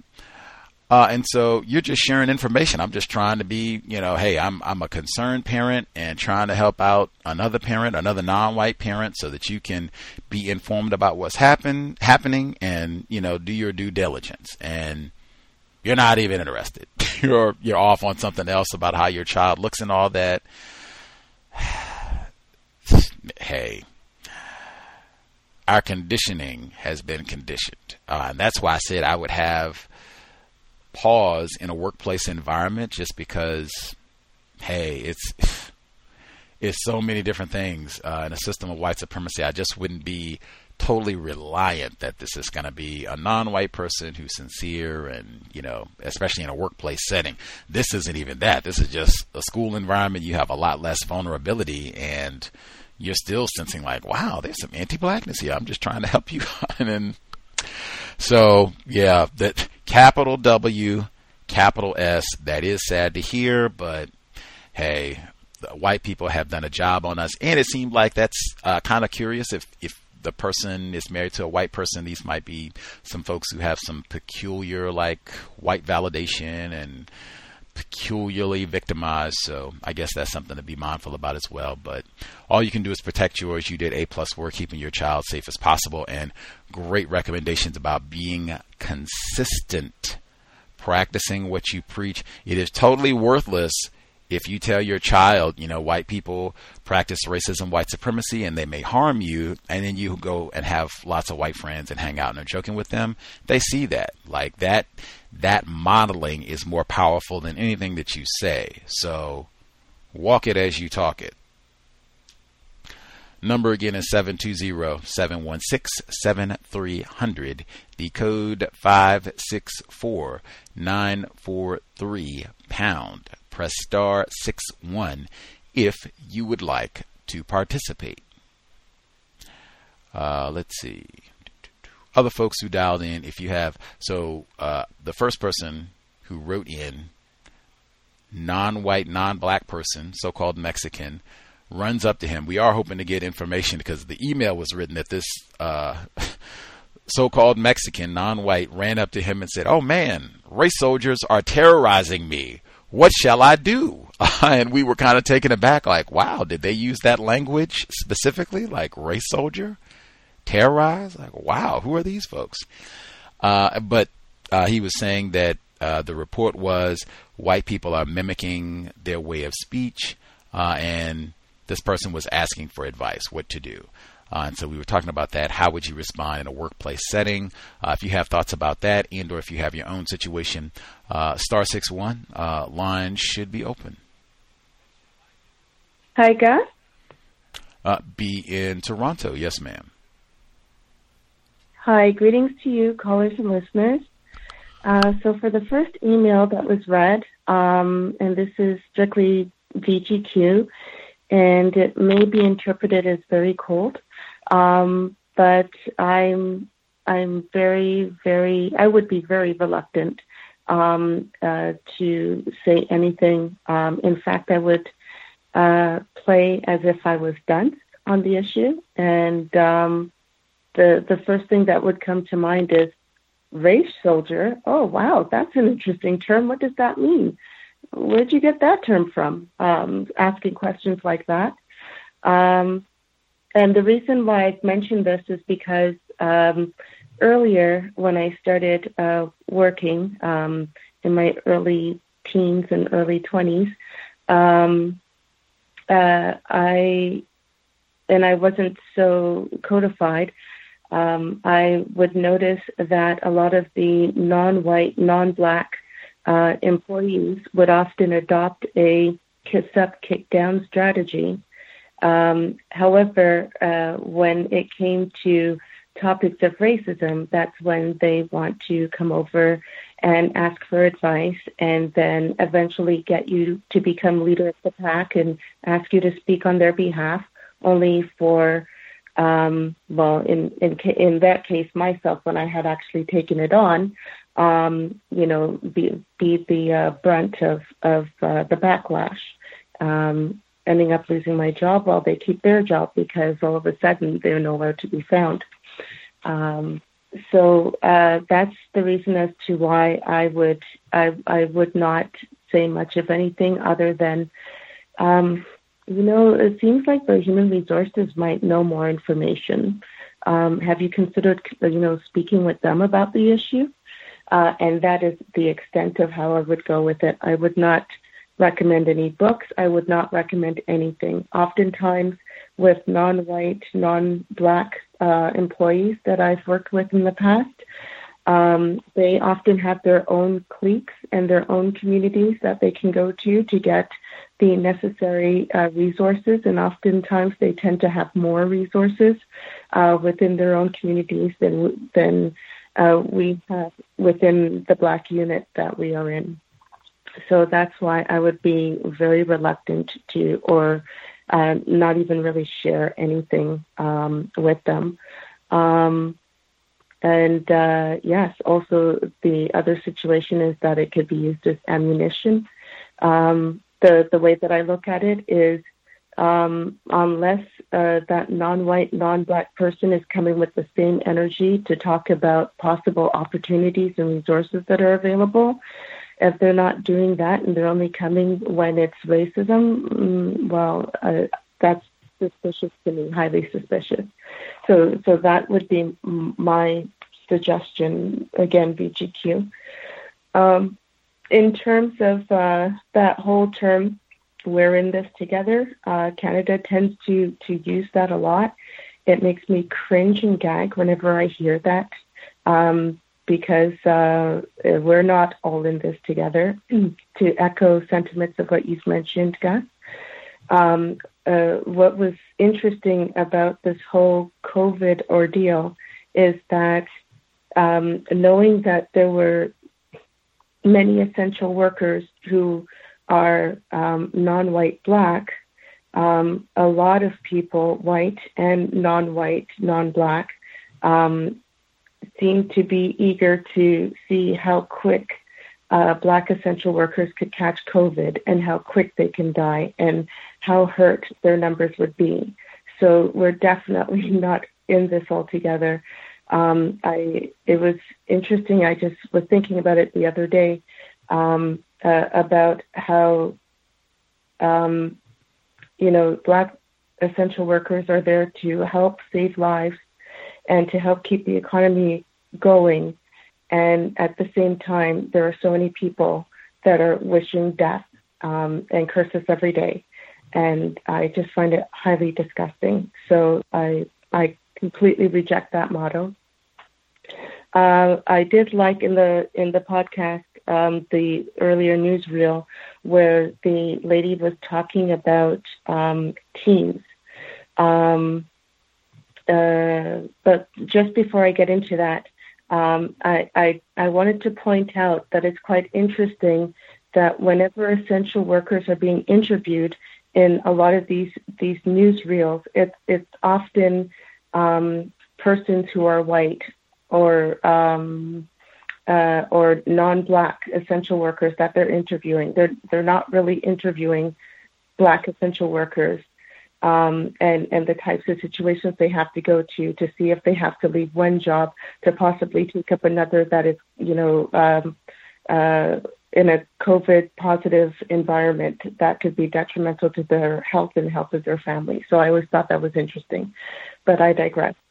Going back to the making of teams, I would highly encourage um, uh, black workers, black employees, and just black people to look within their social circle and circle of influence as to who makes up their teams and how do you get your resources. So if you have someone who is okay, you have your family supports, that's great. But do you have um, do you, are you friends with someone from the medical field um, who can perhaps give you some additional insight about COVID-related issues?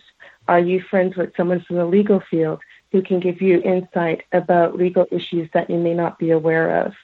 Um, so expanding your circle to find out as to who else does what um, to to generate information.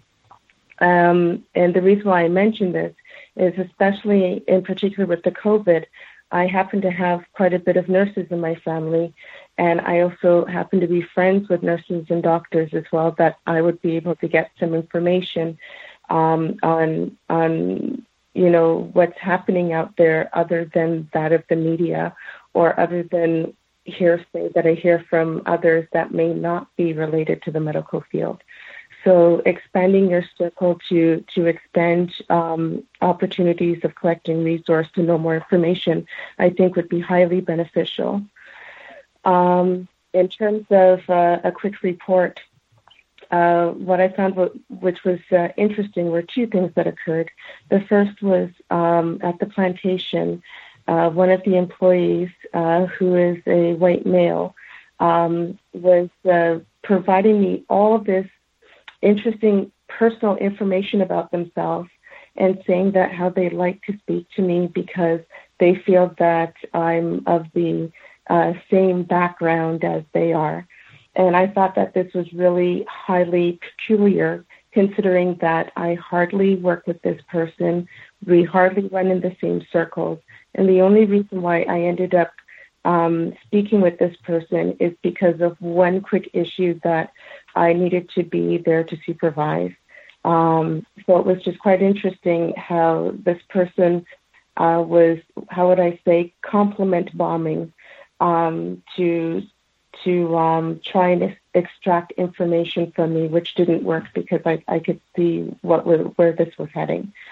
Um, so just to be very mindful of the compliment bombing. Uh, anyone that just wants to get really close to you um, and they're coming out from nowhere, be highly suspicious of that, especially if they're white.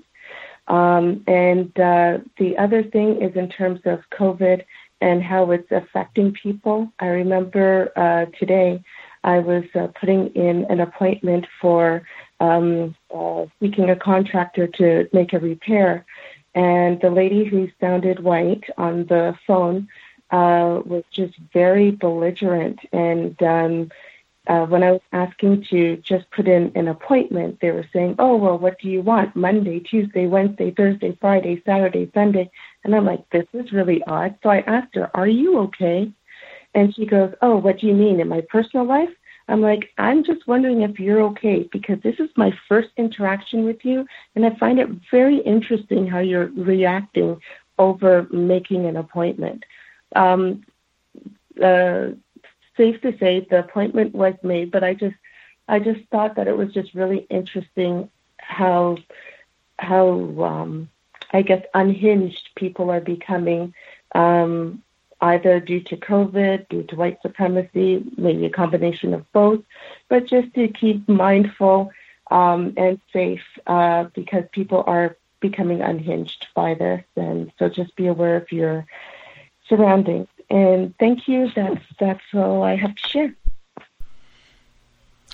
Much obliged, uh, B in Toronto.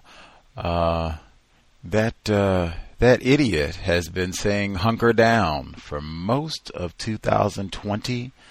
Uh, I, I I hope we have a lot of cows listeners all over the world who are not too caught up in the so-called horror day season. Like you might sneak a glass of eggnog here or there.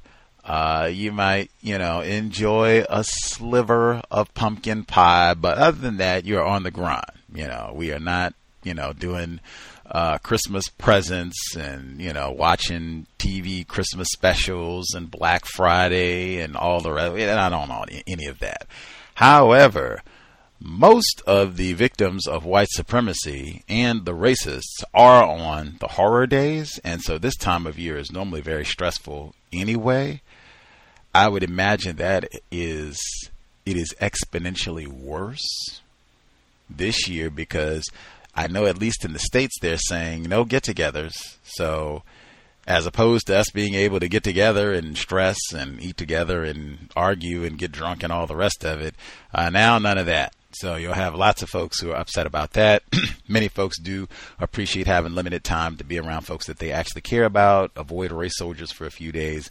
That's not there. Probably won't be there for Christmas either for a lot of folks. So that's stressful for many people. I just said there are a lot of new restrictions for lots of folks all over the world, uh, which for some folks is totally ruining business. Uh, very sad end to a very sad year. So the stress is real. So what B described in terms of people people being unhinged uh, and seeming as though they are more anxious, have less patience, are quicker to anger, that is probably very legitimate. Another reason, hunker down, uh, try to avoid. That's because it's probably going to be a lot more of that as we, you know, continue through this whole period. Stay safe. Um, the compliment bombing happens a lot, I think, in workplace settings, and a lot of times can kind of get us to lower our suspicions uh, and just either confuse us or, or, really just have us where we're not following logic and accurately aware of our surroundings and people that we're in contact with. Um, particularly something that's vague like that like oh i just i just love it when we get to do the same shift because we we have the same culture you know? What does that even mean?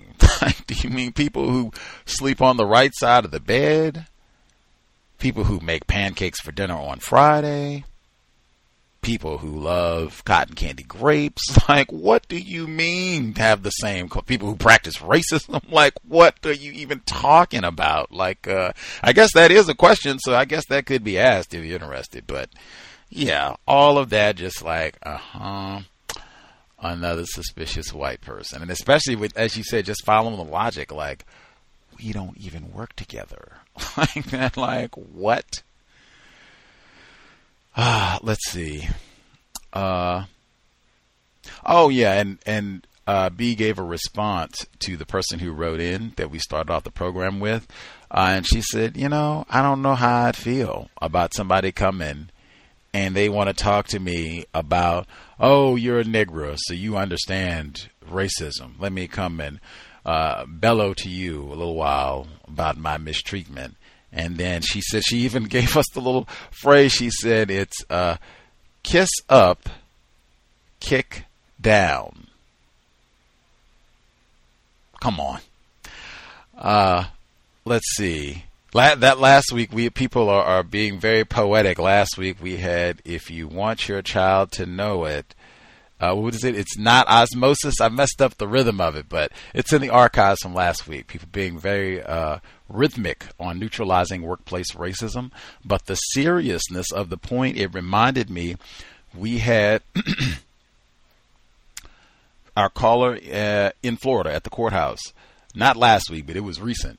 Uh, he said that there was another person there, may have, I think it was a non-white, non a non-white, non-black person. He can uh, correct me. My memory is not tremendous, so he can set me straight if I am, you know, attributing things incorrectly. But I think he said it was a non-white, non-black person, victim of racism, and it was Rona related. They were doing, I guess, furloughs or layoffs or what have you, some sort of reduction in hours. And this was someone who didn't normally come chat it up to him. Like, wasn't rude, didn't mistreat him, but it's not like they had a great rapport. And so this happened, and she came like, oh my goodness, reduced my hours. Can't believe we're having to go through this.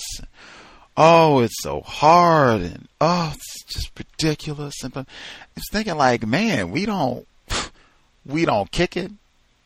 We don't plan Thanksgiving outings. We don't do lunch together. You don't bring me peanut M&Ms. Like, why are you coming to talk to me to bellyache about your reduction of hours? And that, oh, you're a Negro.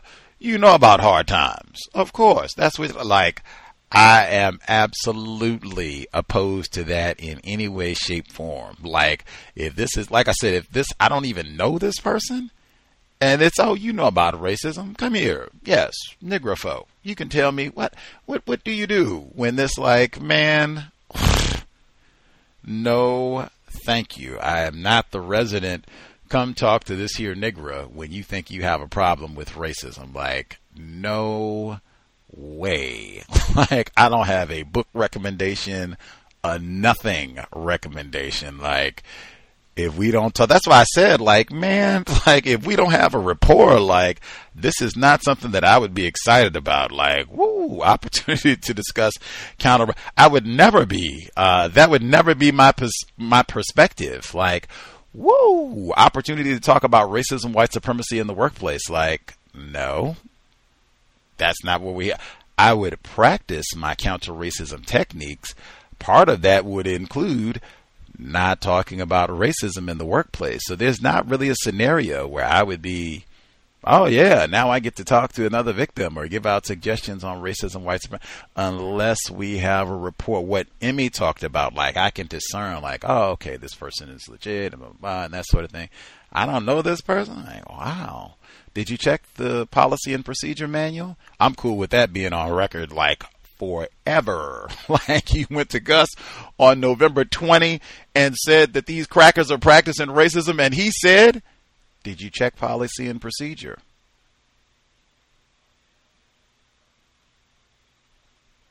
And that was that. He didn't have anything else to say about it. I think I'll keep my job on that one and we'll live to see another day. We'll have to get ready for what they, you know, what's coming down the pike on Monday. Uh, much obliged to B in Toronto. Make sure we get a correction if I am, you know, lying on our caller in Florida. Don't make me, you know, allow me to tell stories on you, sir. Uh, other folks who dialed in, if you have, uh, if we have not heard from you, line should be open. Good evening. Can I be heard? Yes, ma'am. Yes. Good evening, everyone. Um, think I want to talk about a couple of things. Um, I don't know if you guys heard about the. Um, I read an article about the um, meat packing plants where the managers, I think, or supervisors were betting on who would get sick um, from COVID, and the uh, higher level managers were sending in the lower level managers because they didn't want to catch the virus. I think there was an actual actual lawsuit um, on the hand right now about that. Next point. So I'm still homeschooling my son. And, you know, next week is, they call it Thanksgiving. And his teachers um, have been asking him about what he's going to be doing for Thanksgiving. And if he's going to eat turkey. And his response is like, we don't eat turkey. We don't celebrate Thanksgiving. And every time I hear the response, I'm like, it's true. That's true. But, you know, do I want him saying that? And um, I would like, um, you know, Gus can give me some feedback about that. And also, um, since like August, uh, my, my husband has lost his job, so there's no income coming in the house. So I had started looking for work.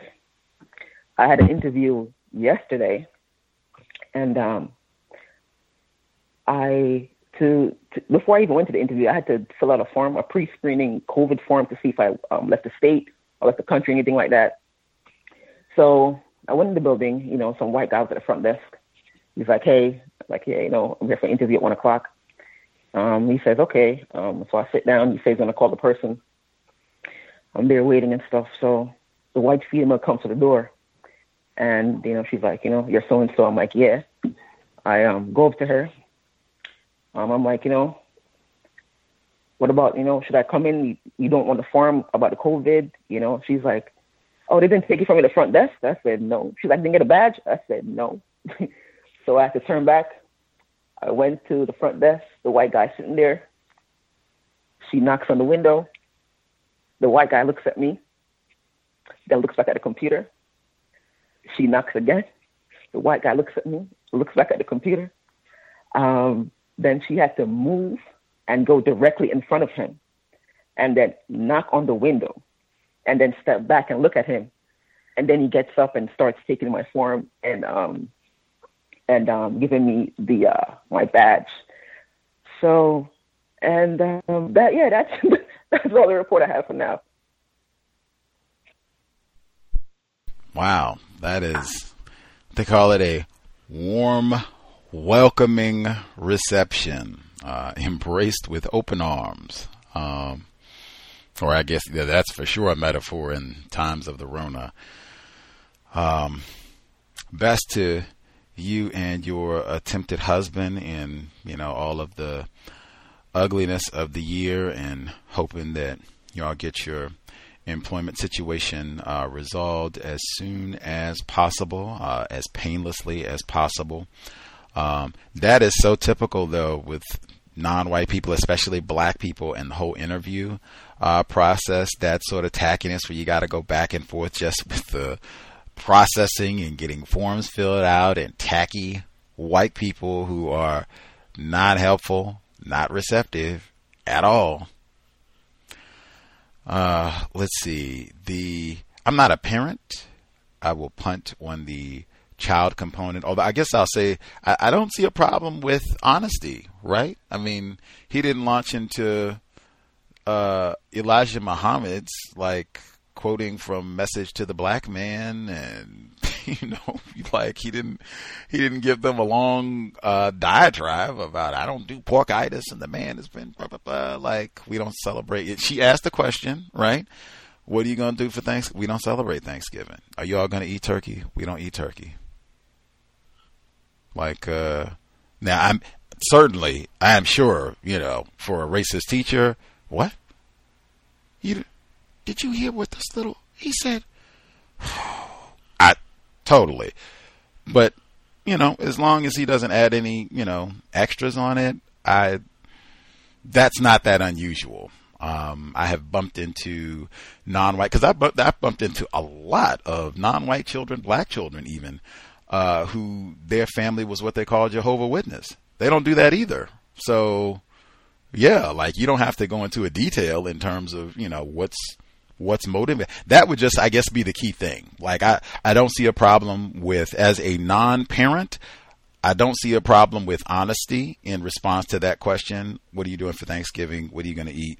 or are you going to eat turkey? We don't celebrate and we don't eat turkey it would just be to make sure that there's no unnecessary detail. Now, if she asks for a follow up, like, you know, well, why don't you celebrate Thanksgiving? Why don't you, why don't you eat turkey? Do you hate white people? Like, if it goes into all that, we just don't celebrate Thanksgiving. We don't eat turkey. Like, you don't need to go into a big explanation. And same thing we would say for workplace racism. Like, this is not going to be a five hour discussion. And let me tell you about the history of Saturnalia. we just don't celebrate Thanksgiving. We don't eat turkey. Next, like uh, your questions have been answered truthfully. Um, let's see the. Uh, yeah, I'm not a parent, so I'll hush there. That was leave it at that, sweet. Uh, did we have any parents before I nab the other callers? Uh, any thoughts on that? Your child is asked, um, you know, are you going to celebrate? What are you going to do for Thanksgiving? And then you're going to eat turkey. Uh, and your child, do you have a, a, thought on, your child responding to that honestly or how you would want your child to respond to that question to a white person in a school environment? Are there any parents who have already knocked that one out? They already got the codified response, how they want their child to respond? Hi, Gus. B in Toronto. She is an attempted mom. Yes. Um, what I would uh, tell my son, and, and what I would also say to the teachers uh, when he was younger, is we're spending time with family. End of story. That's how we, and that would have been like the same for any horror day. If we're spending time with family, great time to spend time with family. That's it. When they get into the whole thing about food, we're like, well, you know, it's it's family time that counts, and it's spending with the ones that you love that counts. End of story. Thanks. I leave the line. I like that too. Uh, again, that's no. This is not time for speechifying, and let me show you how much I know. And I read Ishakamusa Barashango, uh, history of European ho- uh, holidays and all that. Great read, but this is not the time for that report. Uh, any other parents on their response uh, to that portion?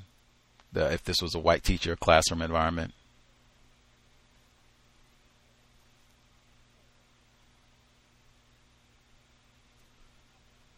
They can take a little time to think on that one if we have any other uh, parents, uh, I reckon.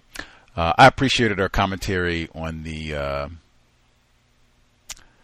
the uh, advice portion as well. I got discombobulated in my thoughts. The whole Thanksgiving uh, response portion got me a little thrown off there. But anywho, other folks who dialed in, if you have commentary to share, if we missed you totally, uh, lines should be open. Proceed.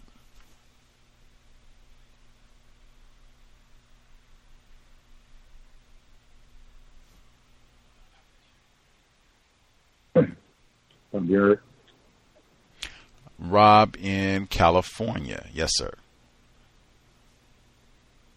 Uh, this is just callers and listeners. Uh, very short uh, commentary this evening.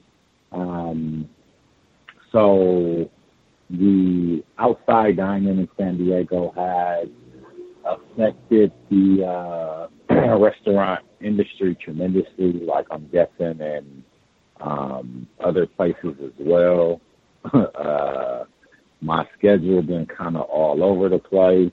Um, like that, uh, mo- for the most part, I've been working in the daytime. I have like one time, one uh, nighttime shift, and so it was so slow yesterday that uh, my one nighttime shift was last night, and so I, I fell asleep on the bus and I missed my stop. And so I had to ride back down to my stop. And I was about a I was about an hour late to work and I still end up leaving about an hour early. Like that's how slow it was.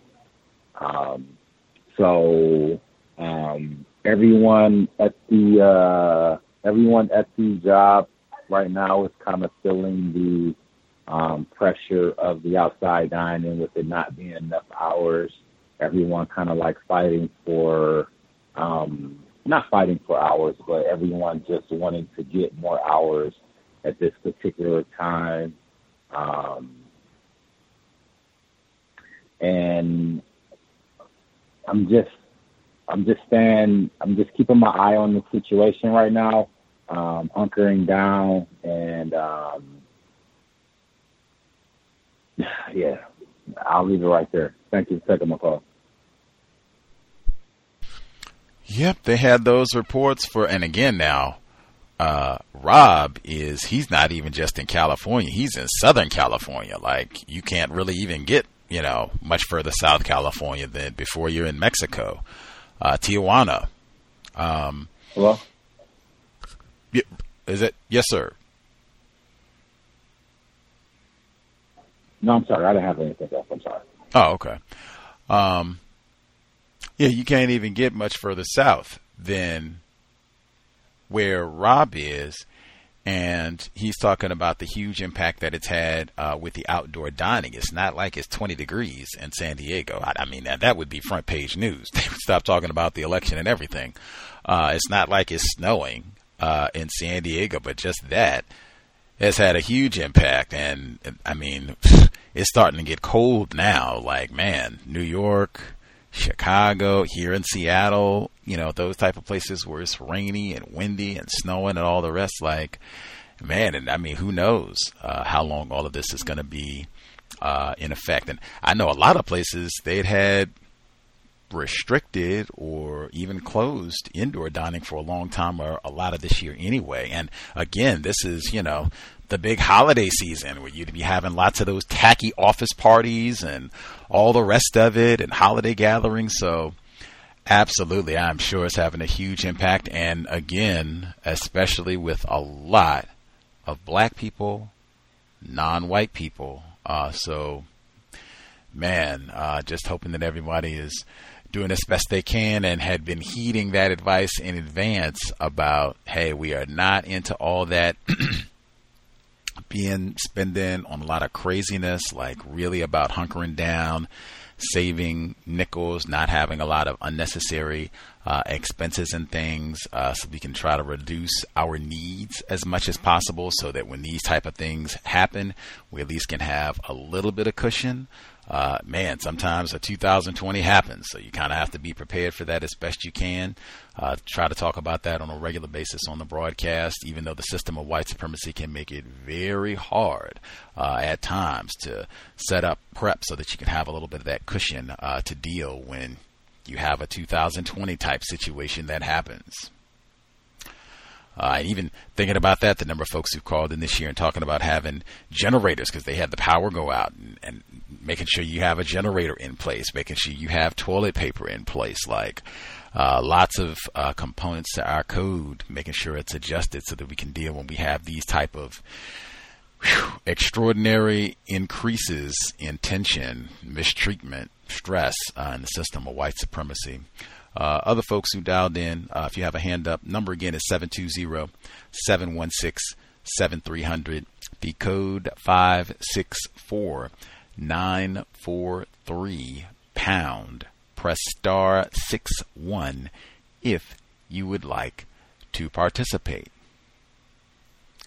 Much obliged, Rob in California. Uh, other folks who dialed in, if you have uh, commentary, observations to share, line should be open proceed.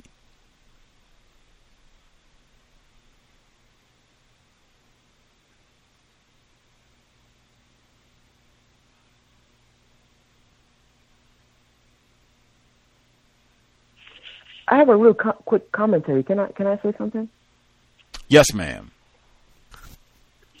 Um. So, when was it? When was it? Was it Wednesday? Right. So my husband had scheduled some kind of like uh, home energy efficient. Somebody supposed to come and I guess see how efficient the house is with energy, right?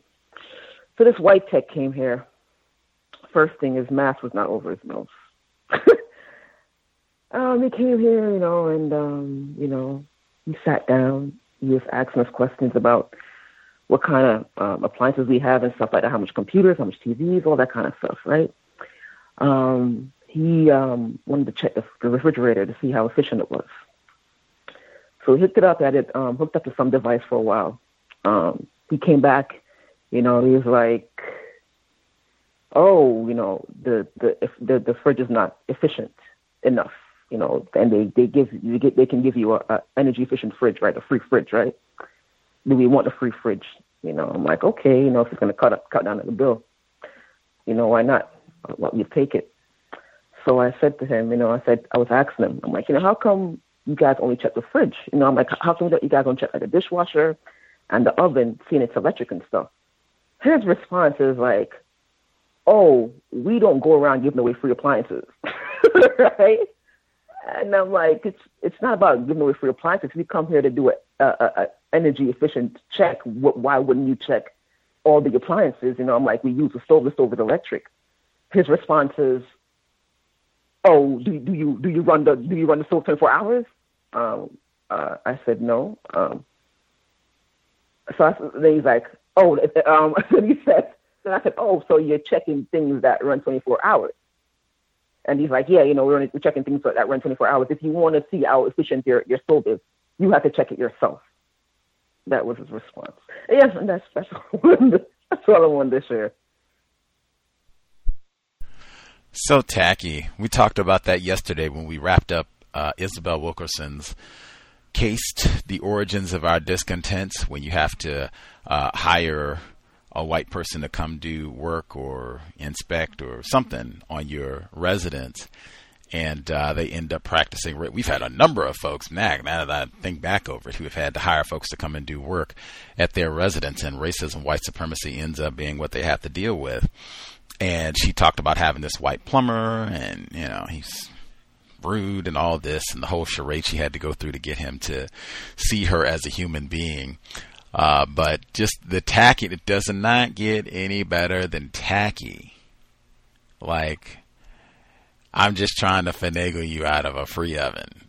like, uh, I thought we're just doing, it as opposed to just explaining the policy, like, oh, we just check appliances that are on continuously. Your oven is, is only on intermittently, so we don't need to check that. You know, your dishwasher's not on all the time. We don't need to. Oh, okay. Now I'm in for it. Like, ah, old thieving negroes trying to scheme our way out of a toaster oven, or like, gee whiz. Woo! Does not get any better than tacky. Uh, and I was in error. I said I, I got discombobulated with the child component thing. Um, she mentioned the wagering at the chicken plant. That's what it was, not the commentary about the uh, person coming in for the emails. I mean, for advice on racism. I played the audio segment at the beginning. I saw that report and said, how could I not include that for workplace racism? Yes, wagering on probably non-white employees getting the Rona and deliberately so, putting them in unsafe conditions. Absolutely. Uh, let's see. Uh, other folks, if you have uh, comments, thoughts to share, again, if we have uh, parents, if you're taking a little time to ponder how you would want your child to respond uh, if a white educator asked them, "What are you doing for Thanksgiving? You gonna have turkey?" How would you want them to, you know, talk about that in the best manner possible? You can think on that too. Uh, other folks with commentary. Hi, Gus. B in Toronto. Hi, I had um, two other quick things uh, to mention real quick.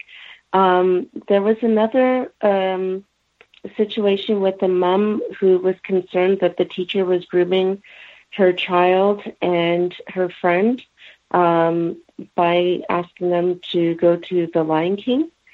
Um, so yes, uh, I remember when my son was going to elementary school, um, there was actually a discussion with the parents as to whether or not they should allow um, a new family in because uh, this was an elementary uh, alternative school.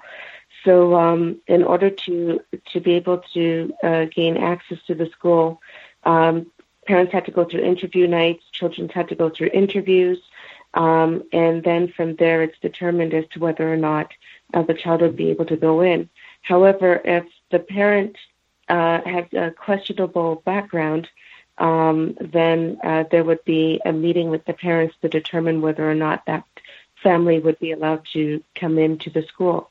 So for this particular parent, he was charged with um, as a sexual offender, um, uh, uh, engaging in in uh, being a pederast, uh, meaning that um, he was. Uh, in particular, going towards uh, teenage teenagers or youth, and uh, mainly the gender was female.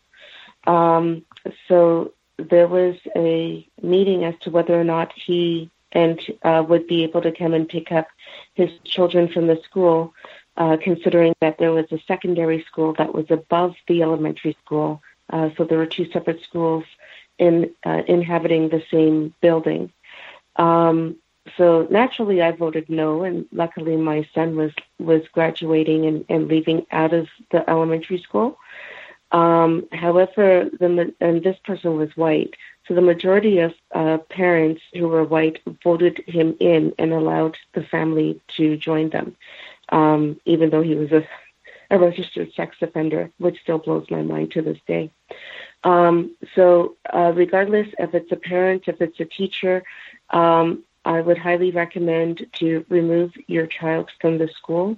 Um, oftentimes, uh, other parents and other staff will not um, uh, will not join in or um, be a part of your team. Oftentimes, you will be going through it alone, and you will be encountering a lot of um, anti-black uh, sentiments. Um, I know that when I was um, mentioning my rebuttal as to why uh, the the uh, sexual offender should not uh, be able to, to come to the school or even near the school, um, I was uh, the the, the uh, excuse from the other parents were that oh well we are not for discrimination of any kind, and I'm like this is not about discrimination. This is about someone who's been charged with a criminal activity and um, the, their their chances of of reoffending are quite high if they're within proximity to the very target uh, that they tend to be a predator towards. So um, definitely remove the child out of that school. Um, the other uh, part that I wanted to mention quickly was in terms of the vaccine. Um, there's been talk within the workplace about whether or not one is going to get a vaccine. For me, I've just been seeing the answer of I'm not quite sure if I will get it yet, but I know that in in my mind, I'm not going to get it. Uh, Canada has uh, seven different pharmaceutical companies, um, and based on a report that I was listening to, they were saying that um, because the vaccines were not the same batches, some people or some segments of the community are going to get certain batches while others are going to get other batches, uh, which sends a, a, red flag. So just to be highly concerned um, uh, around the vaccines as well. Thanks, and I leave the line.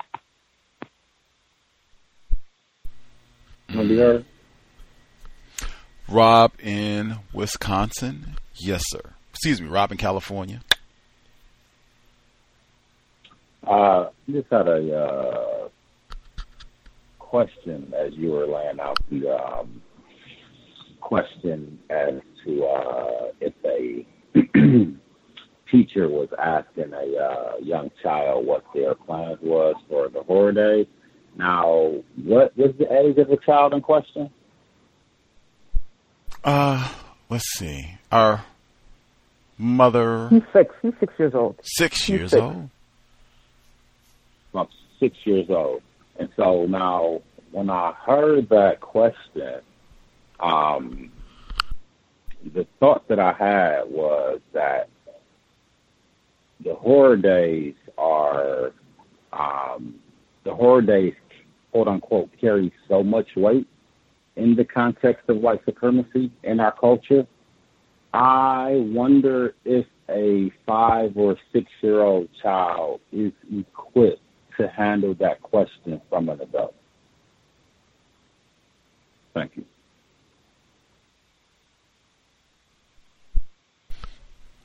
Right on. Like, uh, I think the second question was, are you going to eat turkey? Like, that's, uh, yay, nay. I think that one's pretty, I think most five year olds can handle that one. Um, yeah, I think. Can I be heard?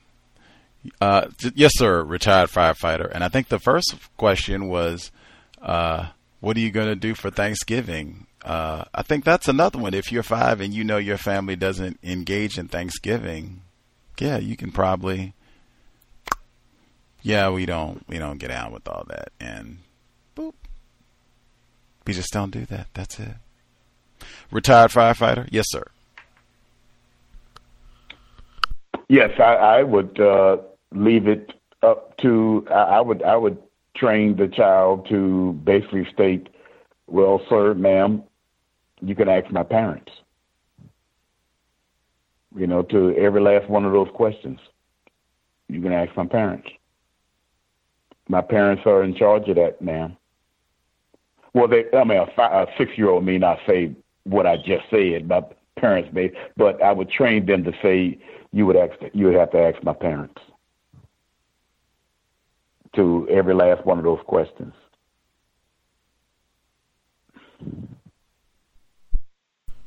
And you know any any anything else additional that would be centered around something like that, or what do you do when you're at home? I would basically state some of the same things that uh, a child, a six year old, would do at school. Drawing. Well, I was doing some drawing. I was reading my books. you know, I mean, it's, you it's just as simple as that. You know, and, and that that's within the capacity of a six year old to state that.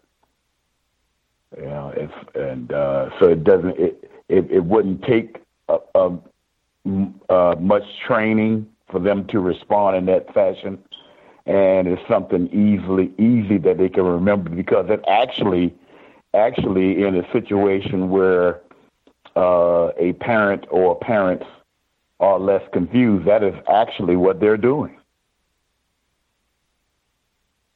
Or actually what they're not doing. So, you know, the child can, you know, easily uh, explain that to uh, some uh, teacher at their school. How does that sound? I actually like that because with me, I, I really want to. I don't want to raise any flags because I that's it, he's been he's been being asked a lot of those questions. He was asked about Halloween. What is he doing for Halloween? He's like, we don't celebrate Halloween. So I really think that's the way to go to, to let them direct the question to me because I'm always in the area anyways, especially since he's um working from home or going to school from home.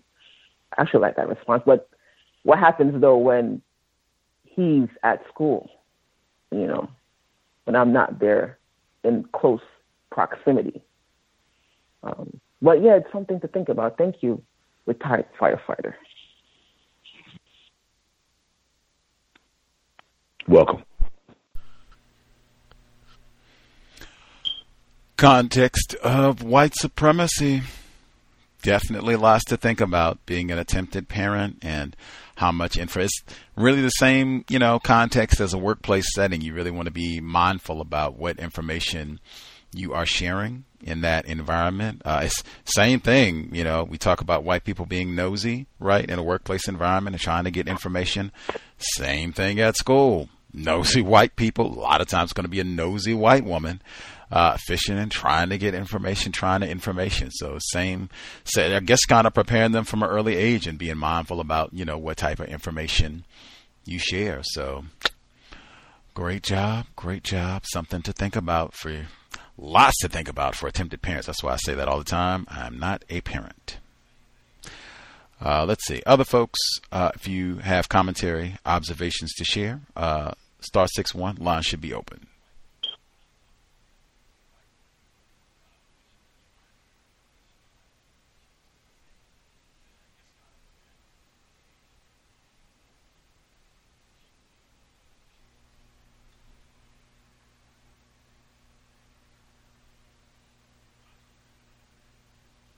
While folks get their commentary together. We should be here uh, tomorrow. Compensatory call in 9 p.m. Eastern, 6 p.m. Pacific. We'll go over, you know, what has transpired the last seven days, how we're all heading into the so-called uh, holiday madness and I guess Rona madness. They've been saying. Uh, I was at the grocery store today and I did not see craziness. Like it was no zany lines and you know people squabbling and fighting over corn dogs or anything. I didn't see uh, like shortages uh, and things, but I had seen news reports that as these kind of the second round of shutdowns and Rob in California was talking about they got all the restrictions on dining and everything that it was kind of going back to some of that madness. I didn't, I haven't seen that here uh, in the Seattle area, and we're you know kind of in lockdown again, but they've been saying that that's kind of widespread. So we'll see how folks are navigating all this uh, as best they can. I guess some people have, if you have uh, offspring who are in college or universities, I think a lot of those folks are coming home. A lot of folks, a lot of the universities are doing the wrapping up the academic, uh, at least the the fall semester or fall quarter, uh, wrapping it up at the Thanksgiving break. So I guess some folks might have students, young scholars, uh, coming to hang out uh, for some weeks uh, and all of that. So we'll chat that up tomorrow. Compensatory call in. And uh, yes, next week we'll be getting ready for our new book, Jeff Toobin. Run of his life. The People versus O.J. Simpson. So excited. Oh, Jeff Toobin, again, not fired at CNN. Hmm. Uh, before I double check with the folks who dialed in, I saw they had a report. We've had so many uh, talks about the Zoom conferences, you know, and having to do virtual uh, these v- virtual conferences and things since nobody's in the office. And they had, I saw an article where I suspect these are white people. I could be wrong. But they were talking about how you can basically make it look like you have a bad Wi Fi signal if you're on a Zoom call. So it looks spotty. They were talking about this and saying they needed to make this, you know, look good for a work presentation. And it took me like it was another one. I was baffled. It took a while for my, my brain computer to even process what I was reading. Like, you want to make it appear as though you have a bad Wi Fi connection so that your Zoom conference looks bad to your coworkers. Either I guess I don't even know what for. All that wasn't explained. Is it so that they so that you can get out of the Zoom conference, uh, or this will just justify uh, your screen looking bad and crazy so that people won't pay as much attention to you. Like, I, I don't know, you know, to what end all of this is for. Is your job supposed to spring to get you upgraded Wi-Fi? Like, what's, what is the end goal of this? But, uh, I, when we talk about studying white people, what does it mean to be white and the conduct, uh, throughout all of this with the Rona and how this has impacted the workplace, like, why the fact that and it, it was like this was a lot of people involved in this you know dialogue uh, about how you can make it look like you have a bad Wi-Fi connection on the Zoom conference like deception in the system of white supremacy. I don't know if anybody needs that. If that's some, uh, something we've talked about that, I guess Emmy said, hey, if it's a problem you're experiencing in the workplace, someone else has probably already gone through it. So if we had anybody who was looking for that information on how you can trick people and make them think that you have about a bad Wi-Fi setup and that's why your Zoom looks bad, that info is out there uh, other folks who dialed in, if you have uh, observations, suggestions uh, you would like to share, especially attempted parents, line should be open. Proceed.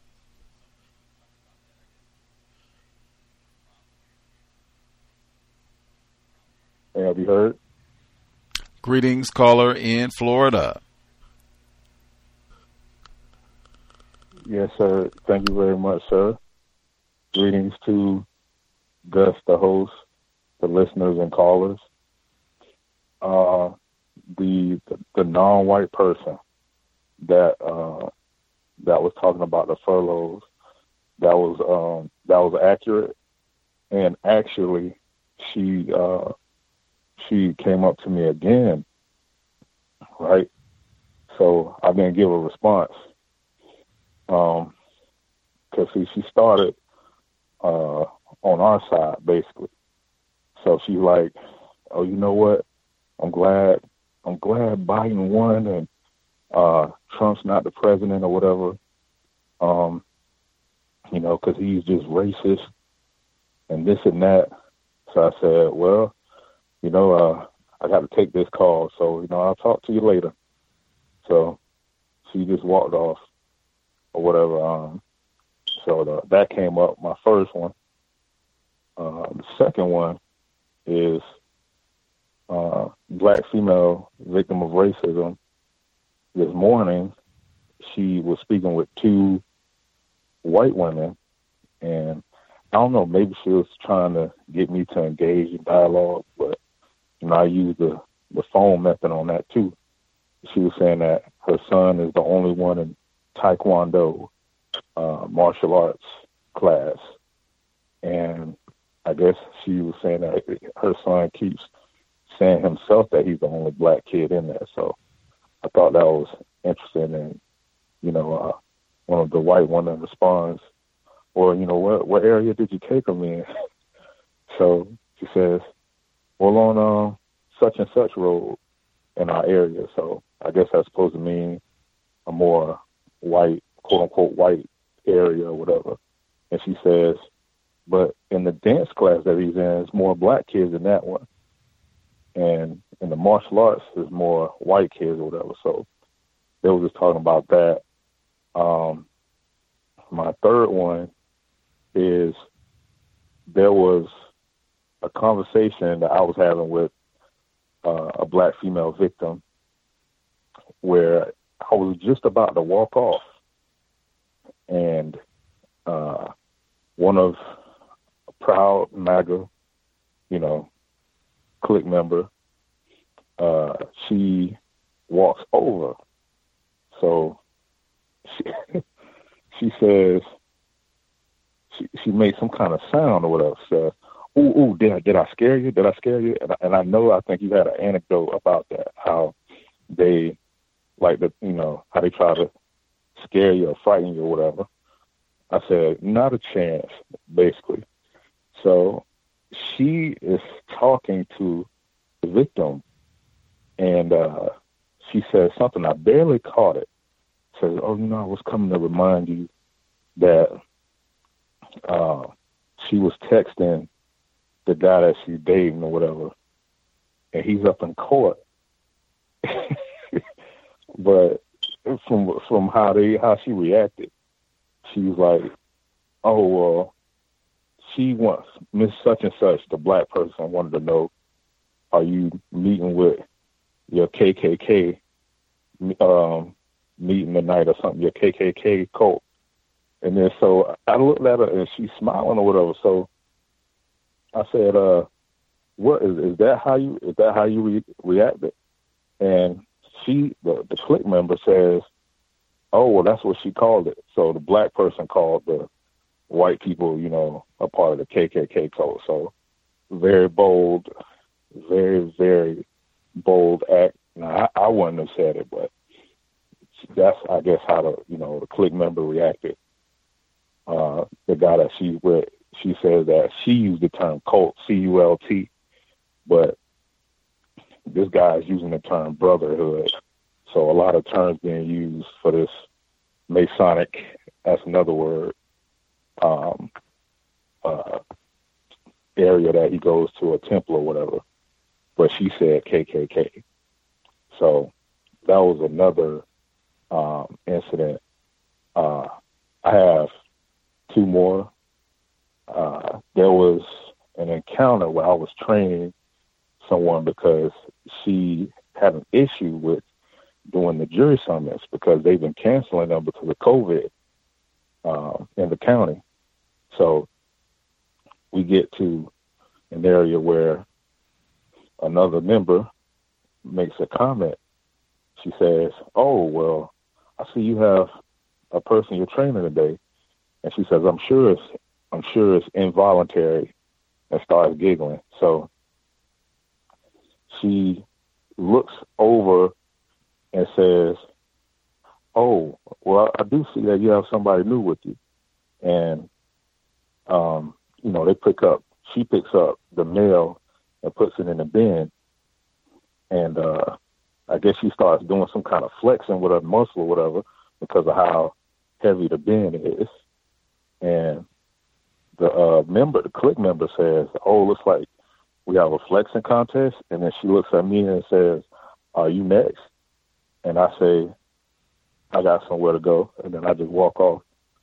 So, uh, my next one is I think I mentioned this about the dress code. And another part I want to mention is that the warden has, in a slick way, um, given white people, I think, three chances to uh, infringe on the policy before I guess she addresses people. Um, but like I mentioned before, she left the black female out, assistant manager out. And I questioned this, and nobody really mentioned anything about it. But I also said I'm thinking that she's manipulating a uh, another black person to go around and look for her to see who is a who isn't, or especially who isn't uh, abiding by the dress code. Um, and I've been seeing a increase of that a little more. Uh, my last one is this happened when I went to the post office, and uh, the anti-blackness was massive because I was just waiting in line to get a receipt for the passports. So this uh, black female, she was processing the receipt and everything, just just one envelope. Uh, I didn't say anything. I was silent. So you all of a sudden hear snorting no- noise, uh, noise, like someone's you know sniffling or has a cold or you know clearing their throat, whatever it was. She looks up at me, and she you know she keeps looking, and the sound keeps happening. Somebody keeps snorting. So she says, "Oh, you know what? I was about to let you have it. I thought you was making fun of my uh service being slow." So I was like, wow. I said, nope, I'm just waiting for the receipt. You know, somebody in the in the line apparently. So she applied that to me, making like I was snoring, like going to sleep, and trying to mimic her being slow paced and giving poor service. So I'm like, is she implying that she wasn't trying to give me good quality service? I don't know, but um, yeah, I thought that one was interesting, and that's all I have to share. Thanks for allowing me to speak.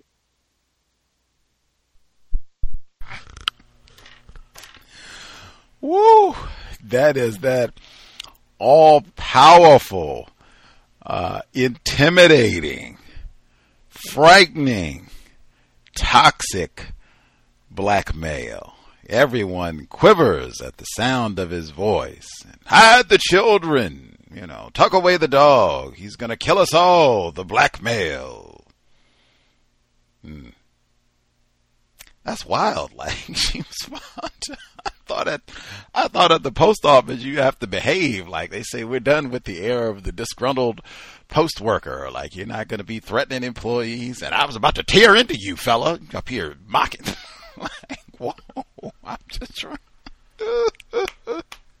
she said, B said that people are on edge. She said people are unhinged and you could just see it. Like they're ready to snap. That's why I said hunker down. Like, woof, you got to go through all that just to get through at the post office to get a receipt. Like, wow. Uh, let's see. Uh, the dress code, I've said that too. I've seen where they can get really tacky about the dress code in the workplace where they literally will just go around and go, oh, oh, oh, we got a dress code violation right here. Says that the sock is supposed to be no lower than one inch below the knee, and yours is, I think, yep, that is an inch and a quarter below the knee. Yep, get the supervisor. Like I've seen where it'll get real tacky. Like it's not somebody is wearing something that looks like they're at the club or anything like that. It's just something, you know, goofy. like might sometimes it's even they had a change like they had it in the policy you could wear sneakers before now you can't wear sneakers. And it's not like the person wore their garden sneakers like it could be a brand new pair of nice sneakers nothing wrong with them but they are sneakers. They're up up he's got sneakers and the policy changed on Monday November 16th and yep yep yep you're not in compliance we got to go get the supervisor yep write him up. I've seen where it can be real tax so what I would say policy and procedure. If they update the dress code, follow it. And that's why I've said consistently when you go to the workplace, you're not trying to look cute. I know that's more of a female thing than a male, but I have seen where a lot of males, even then, you know, I'm going to have, you know, fresh tie and new jewelry. I got a new watch and shoes and can get up real out of hand too. So uh, you're not trying to be fly in the workplace. Like we're here to work, and and more importantly, I'm not really trying to draw any attention from anybody, victims or white people, about my attire in the workplace. That is the core of it because you're already gonna get a whole lot of unwanted attention and I've seen where that can become a problem. If it's a non-white person, even if you dress really well, like your grandparents, you can be like generation, you know, Taylor and you I mean put Brooks Brothers to shame. Fine. That is not really the time and place to display all that. Save that for once you're off work. I've said consistently it would be really frugal attire. I'm not trying to stand out, and I would have the exact same thing. Meaning, you literally you can get five pairs of the same slacks, the same blouse. Not wearing outlandish colors, a lot of gaudy jewelry, nothing like that. Just the same thing. It follows. It is in accordance with policy and procedure, and it's not one of those things. Oh wow, is that a new suit? Wow, are those new heels, Margaret? Like what? Not at all. Not this is not the fashion show. Especially a bad look, I think, for victims of racism because we already get too much attention from racists and sometimes victims. All of that to say, he said that they, that race soldiers were manipulating. He thinks the evidence suggests manipulating another victim a black person to go around and do the snooping and then report back. We've said that. We've had too many reports about that over the years. That's all the way back to the plantation. That's why I said, like, you just have to assume you are under surveillance and it's very easy to manipulate other victims of racism to participate in this because they are victims subject to racism. Um,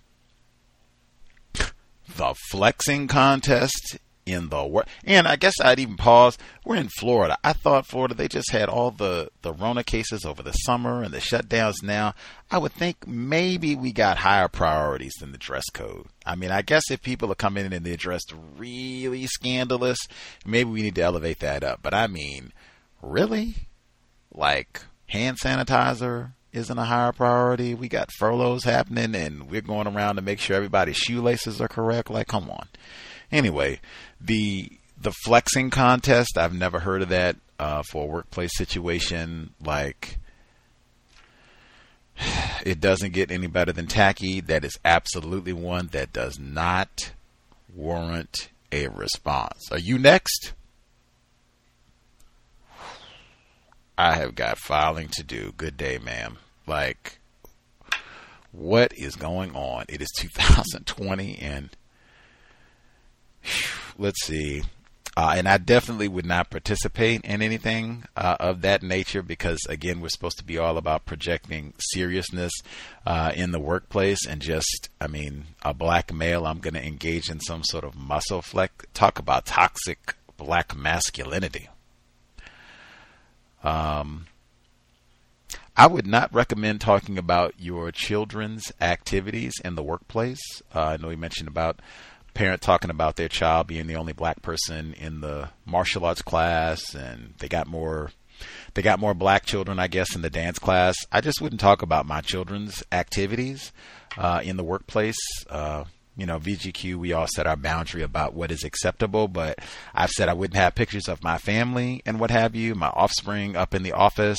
I would just make that a part of my code. I'm not talking about my child, you know, if they're in this activity or doing that or school activities.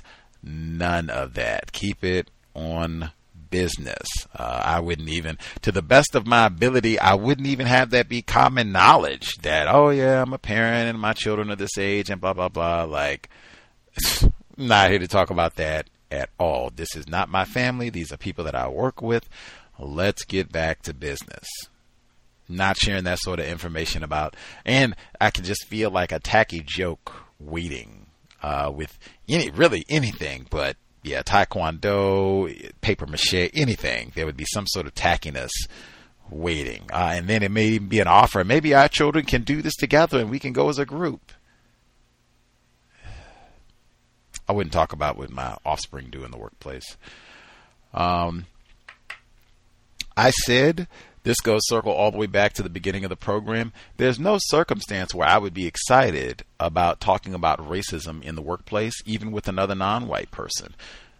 This non white person coming up and saying, Oh man, that Trump is a no good racist. Boy, I t- like, ooh wee. Like, that, my response to that would be about the same as the white woman coming and saying, Oh, we're going to have a flex in comp sex. You next?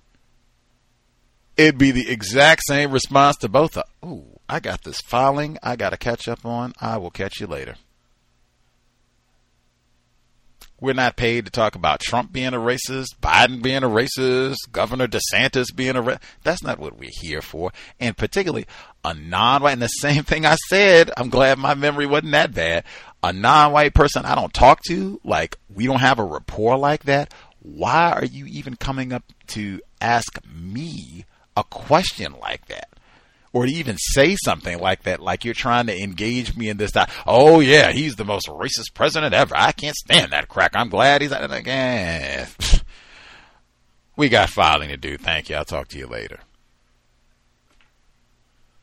We're not talking about race. I keep saying that. We're not talking about racism in the workplace, and particularly those election seasons. It'll be a lot of that where they try to goad you into talking about racism, even other victims. Uh, it'll be a variety of ways. They'll say something about Trump or ask you who you voted for, who do you think is going to win, and then they want to come back and do updates like that. I do not discuss politics in the workplace. I certainly, that's not going to be the jump off point. Like I was just waiting for somebody to call Trump a racist so I could launch into my tirade about what a, a no count racist white person. Like, come on. Like, and I cannot emphasize enough that to me is just like, whoa, danger. Back up. like, I'm going to be real careful about you. Same thing he just said with the dress code. Like, racists, it's very easy for them to manipulate other non white people you know. And he said he works with white people that do experiments at the courthouse. Like this could be another experiment. like let's go around and say call Trump a racist and see how people respond remembering Trump did win Florida. No talking about racism in the workplace, even with other non white people. I'd say, even if you have a rapport with them, I don't talk about racism. If you want to talk about solving problems, you think racism is being practiced against you, I think Emmy said, hey, I am discerning if I can conclude, hey, this person is sincere, this is a victim, and they are really stressed out, see if I can offer some tips, great. But even with that, I'm going to be discerning. I don't know this person. We don't have any rapport. I don't have anything to say. We'll pause there. Well, we pretty much did our program. Did we miss anybody? Anybody have a, a final thought they want to make sure that they get in before we wrap up. We'll be here tomorrow, uh, 9 p.m. Eastern, 6 p.m. Pacific. Compensatory call in. Uh, any final thoughts before we wrap up?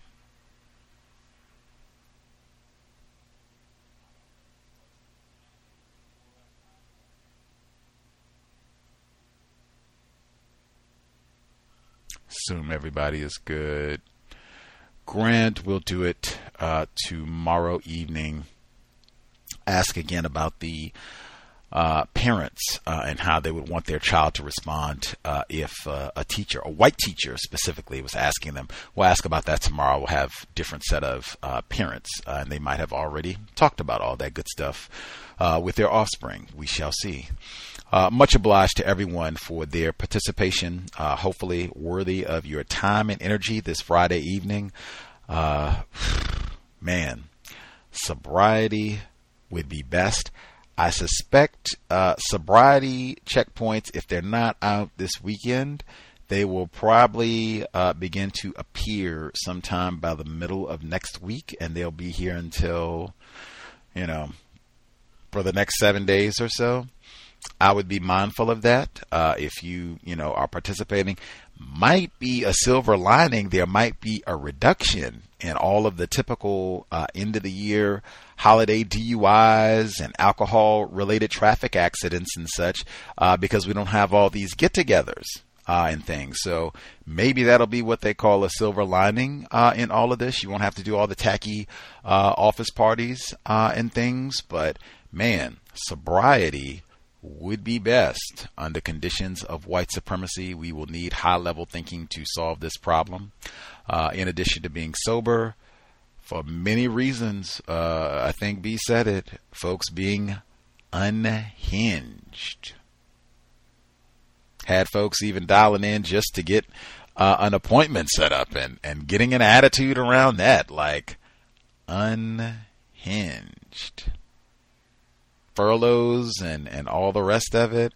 Be very mindful of that. Uh, I've said hunker down. Uh, we got a lot of folks have restrictions, so I guess there's kind of some uh, forced hunkering down anyway. But uh, I would not recommend going out if you can kind of bulk shop maybe uh, so you don't have to go out on a regular basis kind of minimize some of your uh, trips as best you can. Uh, it just seems like it has been unsafe for many reasons for the bulk of this year and it doesn't seem like that's going to change as we get ready to cruise into 2021 so hunker as best you can. If you're going out be very mindful. Uh, if it looks like people are being aggressive loud uh, in the environment, I would not take any chances. I'd be thinking that they're probably armed, uh, white or non-white.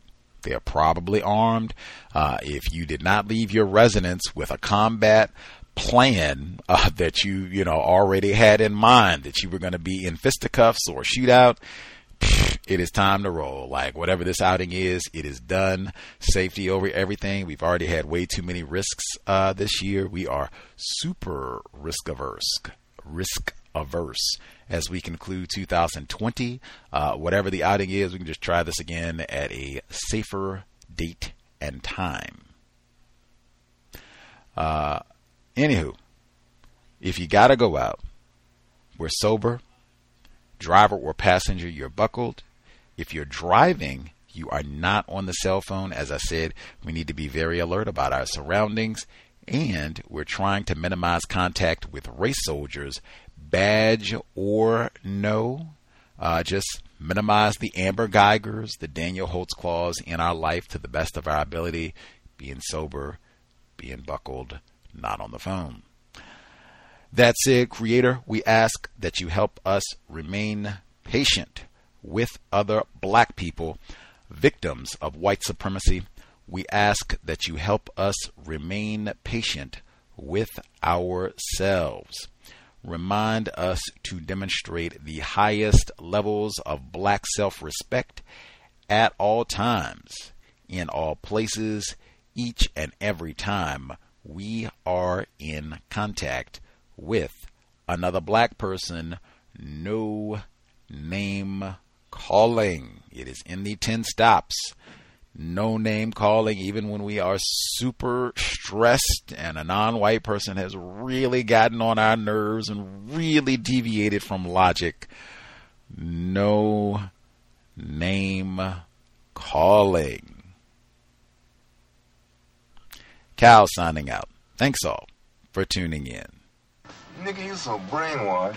I'm a victim, brother. Problem? You're a victim. I'm a victim of 400 years of conditioning. Shut up. The man has programmed my conditioning. Mm-hmm. Even my conditioning has been conditioned. Lucky Land Casino asking people what's the weirdest place you've gotten lucky? Lucky? In line at the deli, I guess? Aha, in my dentist's office. More than once, actually. Do I have to say? Yes, you do. In the car before my kids' PTA meeting. Really? Yes. Excuse me, what's the weirdest place you've gotten lucky? I never win and tell. Well, there you have it. You can get lucky anywhere playing at LuckyLandSlots.com. Play for free right now. Are you feeling lucky? No purchase necessary. Void where prohibited by law. 18 plus. Terms and conditions apply. See website for details.